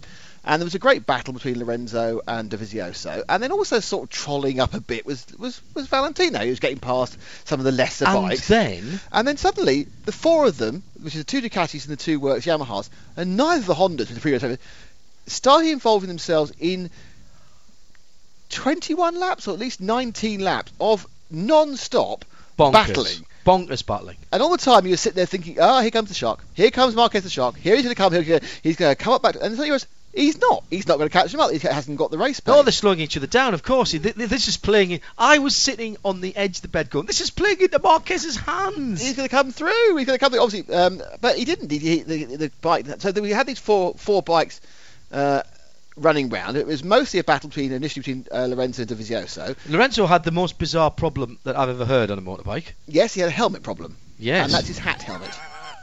His hat helmet. He got a, the visor, the the, the, padding. padding. I've had that. The helmet. really? It didn't matter quite so much on the uh, North Circular, in fairness. Uh, I don't know. I don't know. Anyway, upshot of it was He couldn't see, apparently. yeah, and Valley won the race. And, yeah, but he. I mean, the thing about it was the really exciting thing about it, and why it was so great, was you had the Ducatis working properly for the Correct. first time in Ever. ever without Stoner, and the first Mm. time at all since 2011. Mm. And you had m- bikes making their speed in completely different ways. In the Yamaha was great in the turns, the Ducati was great down the straight. So the Yamaha actually came off the last turn, and if you didn't come off properly, the extra grunt of Ducati would blast past before they got to start finish finish line. And so the the lead must have changed. I'm not big into lead changes, very NASCAR, but the way the lead changed about 27 times during the race. And Rossi not only had to get ahead, but he had to be of enough of a gap that he got ahead, so he couldn't get blast past in the last lap. And at every corner, you go, oh, ah, uh, ah. And the lean angles. Uh, first of all, we said this last week about the underneath the lights. Fantastic. It did look like a video game, a very good video game, but it looked like a video game. It was brilliant. The lean angles, outstanding. That I still my favourite motorsport camera is still the camera on the back of the bike that stays up straight camera. whilst the Yeah. bike moves around it. That So- is a genius idea. The basic thing is that Valentino Rossi, at 36 years old, is leading the world championship of the most physically damaging motorsport there is. Brilliant stuff. Um, Possibly in line with perhaps motocross is equally physically damaging, but you know, and it was just a fantastic 45 minutes of race action, and and yeah, they really have. Uh, I don't know they peaked too soon, but I think we're going to see this all season because Honda I think, going to take this line down. next race, Austin. Austin. Austin, that was the circuit of America, which is a huge Honda circuit. Honda have won there, no issues Yeah. the last few years. Okay. And Can course, they the do other- it the other- this year though? Because they Well- obviously aren't. No. The, the other point is that it's very likely that we won't have Dani Pedrosa there. Dani Pedrosa announced at the end of the race that he's had severe arm pump issues and they, and they can't be fixed and they can't be fixed surgery. So he's. It looks like he's going to step away. By the way, do you want to explain arm pump for people who aren't motorcycle fans? well, it We've already is. done this. Go back Have and we? listen to it on the podcast All of right, the well, last basically your arm hurts like heck because you can't brace the weight against the brake. It, it, it's very, very painful. It's caused by it's a sort of version of RSI. If- The easiest way is repetitive strain injury, but it's not quite that. So the question is, who's going Who to replace the Pedrosa? Now, Yeah. of course, the fact is they do have a number of Honda test drivers. They do have people like Cal Crutchlow, Mm-hmm. who's in the satellite bike. But who announced he's coming back to racing last week? Uh, who was that, Nick? That's Casey Stoner. Now, Mm. admittedly, he announced he was doing that for the Suzuka 8 Hours, which is a superbike race, the team race, but he has tested the bike. Mm. Now, he's not the easiest to persuade, but cash talks. Uh, James Foster says, "Good to hear you talking about bikes. Uh, British superbikes make a break year for Jenny Tinmouth on the Works Honda. I think it's great she's got a works drive, and I think it's nice to see uh, a woman racing against uh, men on an equal level with no female favourite and not a stupid Bernie Ecclestone Women's Grand Prix idea. No, absolutely, which we're not going to talk about. Uh, But if uh, you stuff. do want to talk about it, there's a thread on the uh, which is the on longest thread I've seen for a long time. and that is the only place that you could talk about it. Yes. But no, I think I think British Superbikes um, is again very very strong, and I still say that one way to improve World Superbikes is to change the the set tyre rules so that the guests can come in at various countries. Uh, Alan Prosser reminds us Rossi was the only person on a hard front tyre. Which he does that because he likes stability. He's always been very, that's why he had huge problems with the Ducati. He couldn't have comfort in the front. Yeah. He uses the hard. It's not the grip. It's the structure, which is the compound structure, which obviously has less give in the carcass, which he actually prefers. It's probably actually slower for other riders, but not for his style. You're listening to Midweek Motorsport. That's Nick Daman. He'll stay with us. It's the 1st of April, but there's no fooling us tonight. It's Series 10, episode, well, how would you know? Uh, episode 14 on Series 10. And Tim, where do we go next? Uh, we go to America next, uh, where it was the opening round of the IndyCar series at the weekend. Um, and unfortunately, uh, I think last week we didn't spend enough time talking about IndyCar. Uh, there was no real uh, IndyCar preview, and uh, subsequently, what, apart from the one that uh, Marshall and I did in about seven minutes? yeah, you needed Hmm. to spend another seventy minutes on it, really. No, we didn't. That was perfect. Uh, We got Uh, all the salient Hang on, points. I, I knew the points. The points were that the. Let me tell you what. what I only listened to it, and then this, this is what I've, I learned from it. Okay, Uh-huh. I learned from it that Chevrolet was seven million times better prepared than Honda were, Mhm. and anyone could win who was driving a Chevrolet, Yep. especially though if they were in the Penske. hmm How did it turn out? Yep. Marshall Pruett. John Hindhaugh. Hey, dude. How you doing? I am, uh, you know what? I'm so good. I've spent enough of my life in Florida this year. I'm home in California where I belong. Everything is good, brother. Um, uh, the the nub of what we said in our very short preview was drive a Chevy. Uh, and you've got a chance. Drive a Penske Chevy, and you've got even more of a chance. And what happened at the weekend? Funny enough, yeah, I'm, I'm getting, uh, I'm after a day and a half of riding, getting close to finishing my rewind column on St. Pete, and yeah, lo and behold, if you're driving for the captain, your odds of winning, if not finishing in the top four were uh, or five, were greatly increased, and uh, lo and behold, that's exactly what happened. Was another Chevy route, and uh, the Team Penske side of that route, I would say, uh, has even the Ganassi folks a little bit shook. Granted, um, Tony Kanaan did finish third, uh, so it's not as if the Ganassi team was in uh, the same kind of disarray we've seen in years past. But as Chip rightly said before the race, and I think it might have been on uh, IMS radio, we're just hoping to be first in class today. And uh, indeed they were. Uh, unfortunately, when you have Ganassi talking about he'd be happy if uh, they were the best team after Penske, uh, boy, that says something, doesn't it? Um, yes, it kind of does. I I, I saw most of uh, the race, like actually quite a lot of the racing at St. Pete's at the weekend. It was uh, rather less green flag racing than I was hoping. And all joking aside, the World Challenge race, I, I don't know, did it make it into double figures of green flag laps? Uh, drivers complaining about having to do a standing start, and the uh, the clerk of the course, the race director, saying, "Guys, you know, crashing at the start, it's nobody's fault, fault but your own."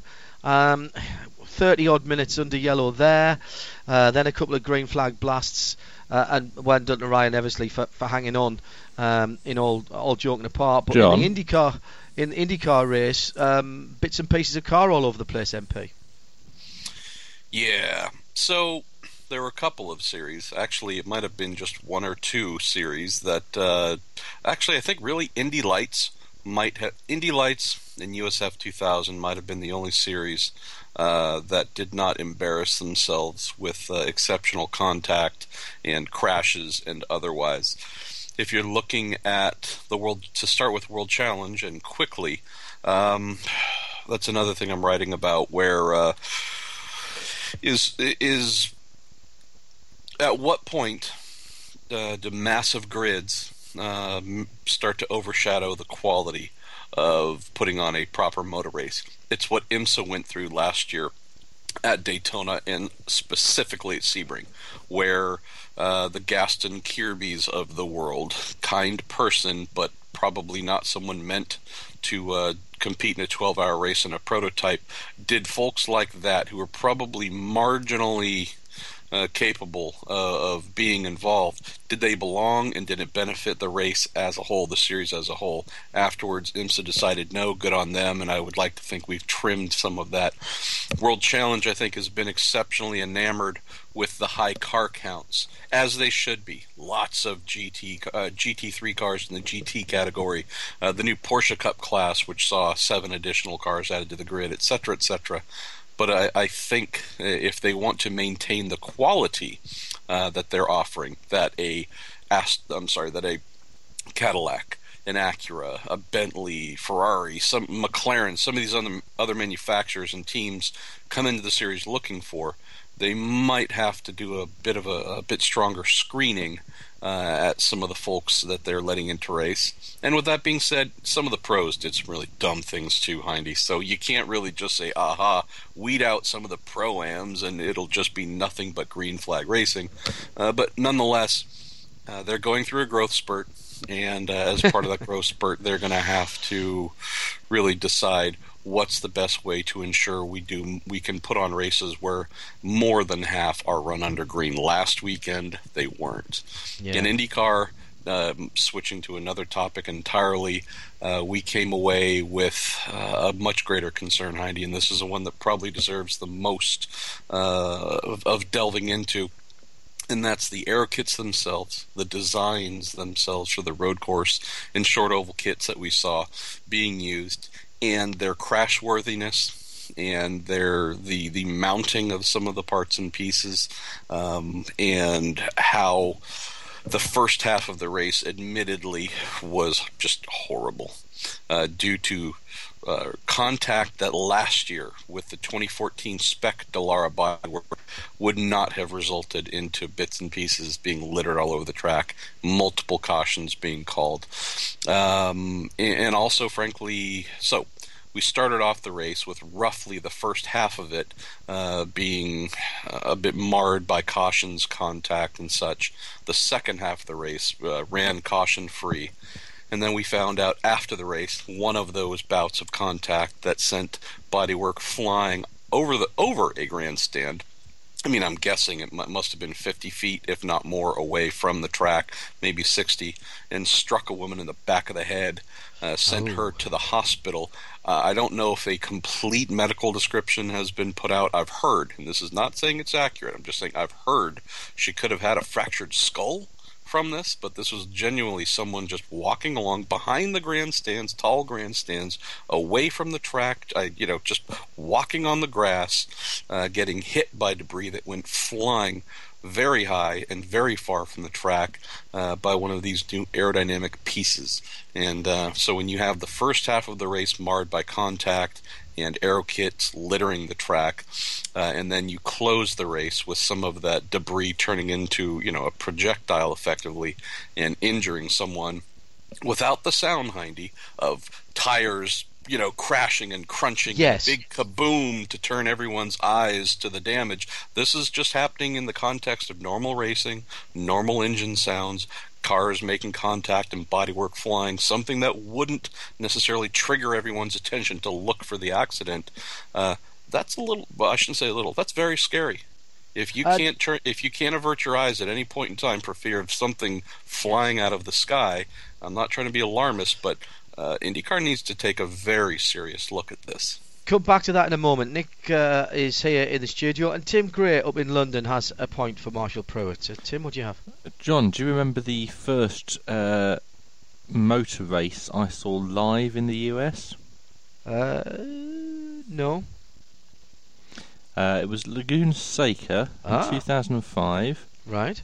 American Le Mans Series was the headline event, but Yep. the first actual race that I saw was a Star Mazda, Mazda? race, Yeah. hmm uh, which is a nine lap race. And do you remember how many of those laps were green? None. None. None is Yeah. correct. They nearly did the whole of the first lap. Yeah. and then they restarted it uh, several times. Uh, but uh, the safety car was always back out before a whole lap A had been lap was done. completed. Yeah. I, um, it, it's. I, don't know what this the, the the situation. One thing I would say, Marsh, I've got a question from a listener here um, in a moment, but I, I would say that given that there was so much tyre versus wing uh, contact, there were precious few cut down tyres, punctures, etc. So Firestone are clearly doing a decent job. Uh, Eric Rude says. Uh, uh, was the Honda Honda Aero kit more susceptible to damage, or was it just coincidental that they were more often the ones that were shedding parts? There was even a, a graphic on the uh, on the TV coverage of, of Yeah, and it, of it who was done what to who. wrong. Hind. Yeah, the the gra- like many things in the broadcast that that was completely wrong. Uh, it listed seven broken Honda versus one Chevy, and you know, the, let's just say that that graphic was maybe rushed to air a little bit quickly. Um, yeah, I mean there were a lot of Chevy runners, a lot of Chevy runners, at least half that I have spoken with and, confirmed, lost uh, bits off of their uh, front wing package, specifically the upper elements, the bits that the, what I call a wing on a stick, um, the the bits that stand up uh, rather high off of the front wing. Uh, yeah, I mean the and I delve into this in my my rewind column. I'm finishing up. Uh, there are reasons, definite reasons for uh, the Hondas uh, littering the track more, and it's due to well, let's just say that if you're uh, if you know structural stuff or if you've ever been a race car mechanic or a mechanic in general, you probably know the difference between a single shear mounting and a double shear mounting. The Hondas, I'm sorry, the Chevys with their upper elements, the new elements that call it the Cascade elements that they uh, built that go on top of the Dallara main plane, those are captured in a double shear capacity. They're bolted in on both sides and held in a rigid manner. The Honda, uh, you, that, that actually is true with their Cascade elements. But in front of those Cascade elements, they have tall end plates, and on those end plates, on the inside, they have lots of little winglets. The end plate slash winglet package, that is what ended up breaking time and time and time again. Those for all intents and purposes, are not held in a double shear mounting capacity. It's more or less a single shear. So it made it painfully easy for them to be hit and knocked over, or ripped off, or turned 90 degrees. Um, just insufficient mounting uh, material to hold everything in place. So of the uh, of what I've written so far, this is something IndyCar needs to step in and address right away. We, if we wanted to, we could point fingers and say, "Hey, even the newest of fans were able to point out in February when they first saw the Chevy AeroKit renderings. They, you know, said, "Hey, the little tall pointy bits that stick up that aren't protected by end plates or anything from being run over, those are going to get knocked off." And indeed, many of them were. Luca Filippi compl- ended the first lap in his uh, CFH CFH Racing Chevy. Missing both, Hindy. The heck with knocking off one. He lost both on the first lap. Um, His teammate ended up losing both at, at separate times, and others lost more. And you look at the Hondas, and uh, yeah, they had problems of their own. I mean, one of the things that we heard, you know, every person, seemingly every person say was the Honda in particular was just going to be littering the track with front wings, and that really wasn't the case. And I disagreed with people when they said it, and I disagree now. Uh, the Cascade elements that was never really a problem, nor did we see many, if any, of those on the track.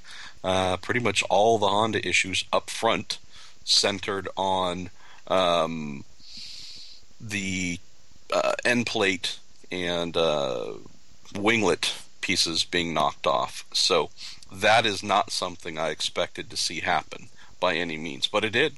So uh, there certainly has to be uh, certainly has to be some fixes made to that, unless IndyCar wants to see uh, more of their road and street course races turn into nothing but yellow fests. And- and Uh, Honda that's- needs to. Ma- I'm sorry, Chevy needs to uh, make some adjustments to make sure the upper elements aren't knocked off, and that's just from a racing side. From a safety side, uh, after what happened to the woman who was struck by the flying uh, aero kit piece, um, I think just from a fan safety standpoint, corner marshal safety point, the photographers walking around trackside, to me, safety uh, is what was exposed as a serious concern. Forget the racing. I mean, that's secondary. Uh, aerodynamic efficiency, that would be well down the order. Safety was called into question, Hindy, and that to me should probably be uh, the number one thing IndyCar is focused on leaving St. Pete. To go to Long Beach next one. Well, New Orleans is up next on the Oh, 12th, New Orleans, and of then course, after yeah, that is sorry. Long Beach. Um, Something So, else yeah. happening in Long Beach this weekend, though, isn't there, Marshall? Are you going to that? No, I won't. This uh, this It's is my last isn't weekend off until I get back from Le Mans. So, as much as I actually would like to go see the Formula E cars run in person, uh, a, a weekend home with my beautiful wife, knowing the next couple months are gone playing race car, uh, I'm not going to turn that turn that away. Okay, mate. We're going to let you get away. Uh, let you finish off uh, that piece on racer.com. It'll be worth reading. Uh, we know that. Uh, thanks for getting us up to date with that. Marshall Pruett of racer.com. We'll speak to him next week. Thanks, MP. Thanks, Andy. Great stuff again from the left. Of course, a couple of reader things coming in, uh, reader points coming in tonight. Uh, motorcycles. Andrew Muggeridge says the last reverse direction bike race at Brands was the. When do you think? What year do you think it was? Have you looked? No, you haven't. What year do you think the last re- reverse direction race was, Nick? At Brands. 81? Oh, hang on. Let me turn you up. Say that again. 1975. You're one year out. It was 1976, and it was won by Ron Haslam. Barry, Barry Sheene. Sheen. Oh. 500 Suzuki. Very good, though. Very good. They had a GP bike going the wrong way round. Yeah. Fantastic. Suzuki 500. It was the Hutchinson 100 won by Barry Sheene, 1976. Replacement riders uh, for uh, Honda. Um, couple of people mentioning uh, this, uh, mainly uh, James Foster, who seems to be uh, very well up uh, on his uh, his bike bits and pieces, um, and uh, mentioning uh, one or two points uh, about this, including. Uh, let me see if I can find where it's gone. No, that's not Yeah. there. I'm not having any luck with uh, my Technology. technology tonight, am I? Uh, let's go back to here. Uh, mentioned. Let's see if I can mention find that name. uh, Japanese rider Nick. Yeah, they got a test Japanese. They have a, have a test Japanese rider. Yeah. Yes, I- says I, it's Hammer something, isn't it? Oh, yes says why wouldn't uh, why wouldn't it be them knows the bike etc etc. It's two seconds off the pace is the main reason. Oh really? Well, that's why where, he's, I mean, he may be testing different things, but obviously their first choice would be Casey Stone. I think it could be a very difficult bit of negotiation to get that through, and then they have to decide do they promote one of the satellite bike riders to a full works bike, Uh, which so- has more complication to it because of the sponsorship agreements those satellite bike riders were signed up. Uh, I right, yes, exactly. Uh, all good stuff. All right, uh, Tim Gray's got a couple. Oh, before we go any further, No. I must remind me- everybody that the this 'cause it Spotter follows guides, on really Andy. Blackmore's guides for WEC and ELMS are out on his website, spotterguides.com. Andy Blackmore doing his usual brilliant stuff, supported again by us here at Radio Show Limited and uh, Nismo uh, as well, and uh, essential for those of you following uh, proceedings at uh, Silverstone uh, next weekend, which you'll be able to hear live here on RadioLeMans.com, of course. And Tim's got a couple of other stories for us. Uh, you mentioned uh, something that happened. Hello, Tim. i- hello. Sorry, go ahead. You mentioned something that happened in Kent in the 1970s just now. Yeah. Yes, Uh, I'm going to mention something else that happened in Kent in the 1970s uh, next. I went to school in Kent in the 1970s. Did you really? Nick Yeah. did go to school in Kent in the 1970s. Uh, the Right Honourable Robert Ben Lobban Wallace, uh, MP, uh, Conservative, uh, was born. Really? Yes. Conservative. Hiro Aoyama, by the way, was the name that Alan Prosser Oh, was. Aoyama, yeah, yeah. Hiro Aoyama, sorry. Uh, he was born Conservative, yes. Um, and why is he significant this week? Did he get? Is he the one who's pushed through the open, the closed roads? He is indeed. The panacea for everything that's a problem with British motorsport, apparently, is this Yes, legislation. Closed roads, yeah, it's fantastic. We have the Birmingham Super back next Tuesday. Last uh, last Thursday, the deregulation bill achieved royal assent. Did it really? Oh, Uh, it contains a framework for running motorsports on closed public roads without needing a costly act of Parliament to suspend the Road Traffic Act for each event. Terrific. And what's the first thing that's going to use it? Well, before the primary legislation can become available to event organisers, secondary legislation in the form of a statutory instrument detailing the enabling powers is required. This is unlikely to happen before the general election, General election. in five weeks' time. And Well, if- nothing's happened because the Parliament's dissolved now. Yeah. Correct. It can't happen now. There are we do not have any MPs. They are all candidates. Uh, and if there's a change of government, and uh, which there may or may not be, or if the Something will change because it won't be the same combination of parties. if the if the Greens or the Liberal Democrats hold the balance of power, then it's likely to get shelved. No, it'll it'll, it'll go through anyway. Okay, we'll see. It's still, I mean, frankly, it's still not the panacea that everybody thinks it is. Um, in terms of, of running events, it doesn't make it any cheaper to run uh, events on public roads because It you've just still makes got it easier to to see do you the going to do it. logistics. Yeah. the London Grand Prix will be happening in three years' time. Uh, Birmingham Super Prix this August. Uh, it's all going to happen. Yes, he says The. Grand these- Prix of Milton Keynes, I'm running that. Are you? The Yep, me and Christian Horner. It's one they can win. the uh, the Red Bull Grand Prix Yeah, of Milton Keynes. That's right, yeah. It's up to that roundabout, then to the other roundabout, Round then the about other the roundabout, then the other roundabout, then the other roundabout, and the roundabout, and you've got half a mile. Hmm I'd I'd I'd want to start on uh, the right hand side of the grid because you'd always have the right of way at all these roundabouts. That's Yes, very true, yeah. good point. Very good. No, no, that's that would be changed because the Road Traffic Act would be suspended. So you, you know, not Ah. necessarily. So, mm, you know, But it's the sleeping dri- policeman that Whoever were. was driving wouldn't know, necessarily remember that. Uh, the press release that tells us this was accompanied by a photo of what? Uh, the right. Honourable Fim Dim Bim, what his name is. Alama. It's a motorsport event. Was it the Birmingham Super Prix? No, Uh, Racing at, racing at Crystal Palace. no, F1 Grand Prix. no, uh, Brighton Speed Trials. no, You're Uh, getting E closer. Formula E Grand Prix. no. Um, a hill climb. A hill climb Mm. in Jersey. Ah, okay. Oh, I've missed- been invited. You invited. missed the chance to play the Bergerac music then. Yeah. I did, didn't I? We Yeah, really don't have time. time. 'cause I've got Bow, another bow. story to. Uh, I've been invited to do a hill climb at Gurston. I'm looking forward to it. ooh, Yeah. Thank What you. Uh, whatever I can get. I can't. got a Jeep hopefully. outside.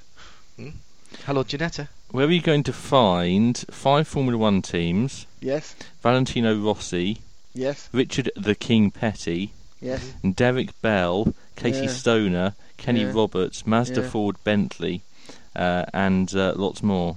At the biggest Madame commer- Tussauds. at the biggest commercial uh, event masquerading as a hill club in Britain. Correct. It's isn't it a county show? No, it's No, the, fe- that's a it's the British Grand Festival Prix. of Marketing. Sorry, the Festival of Speed. It's the hill climb, or the partial hill climb, or not really the hill climb. It's a chance for. It's basically it's replaced the British Motor Show. But it hasn't. Have you been recently? I've never it's been. awful. I've never been. oh, I don't it's want to go. I've no desire to ever go. And unless someone pays me, I won't go. Uh, I went in the early years and really enjoyed it. I went back a couple of years ago. It was horrid. One thing that uh, will be unique is uh, a Fiat S76. Right? What is the And- Fiat F76? S. Sorry, the Fiat S76. S76 uh, hasn't run in public Like most Fiats. since 19. I've got a Fiat actually. You have got a Fiat. It's It's perfect. perfect. Never, not, never not run. Since when? 1914. Oh, is it one of those big like 36 litre jobs? It's a 28 litre job, yeah. oh, I love those. Running in the voiturette category. It's, Oh, it's just- this it's is the running thing, in is the Edwardian Leviathan I- Is category. this the start one where they did a they've done a video recently? They fired it up for the first time. yeah. It's brilliant. That's a fabulous piece of kit.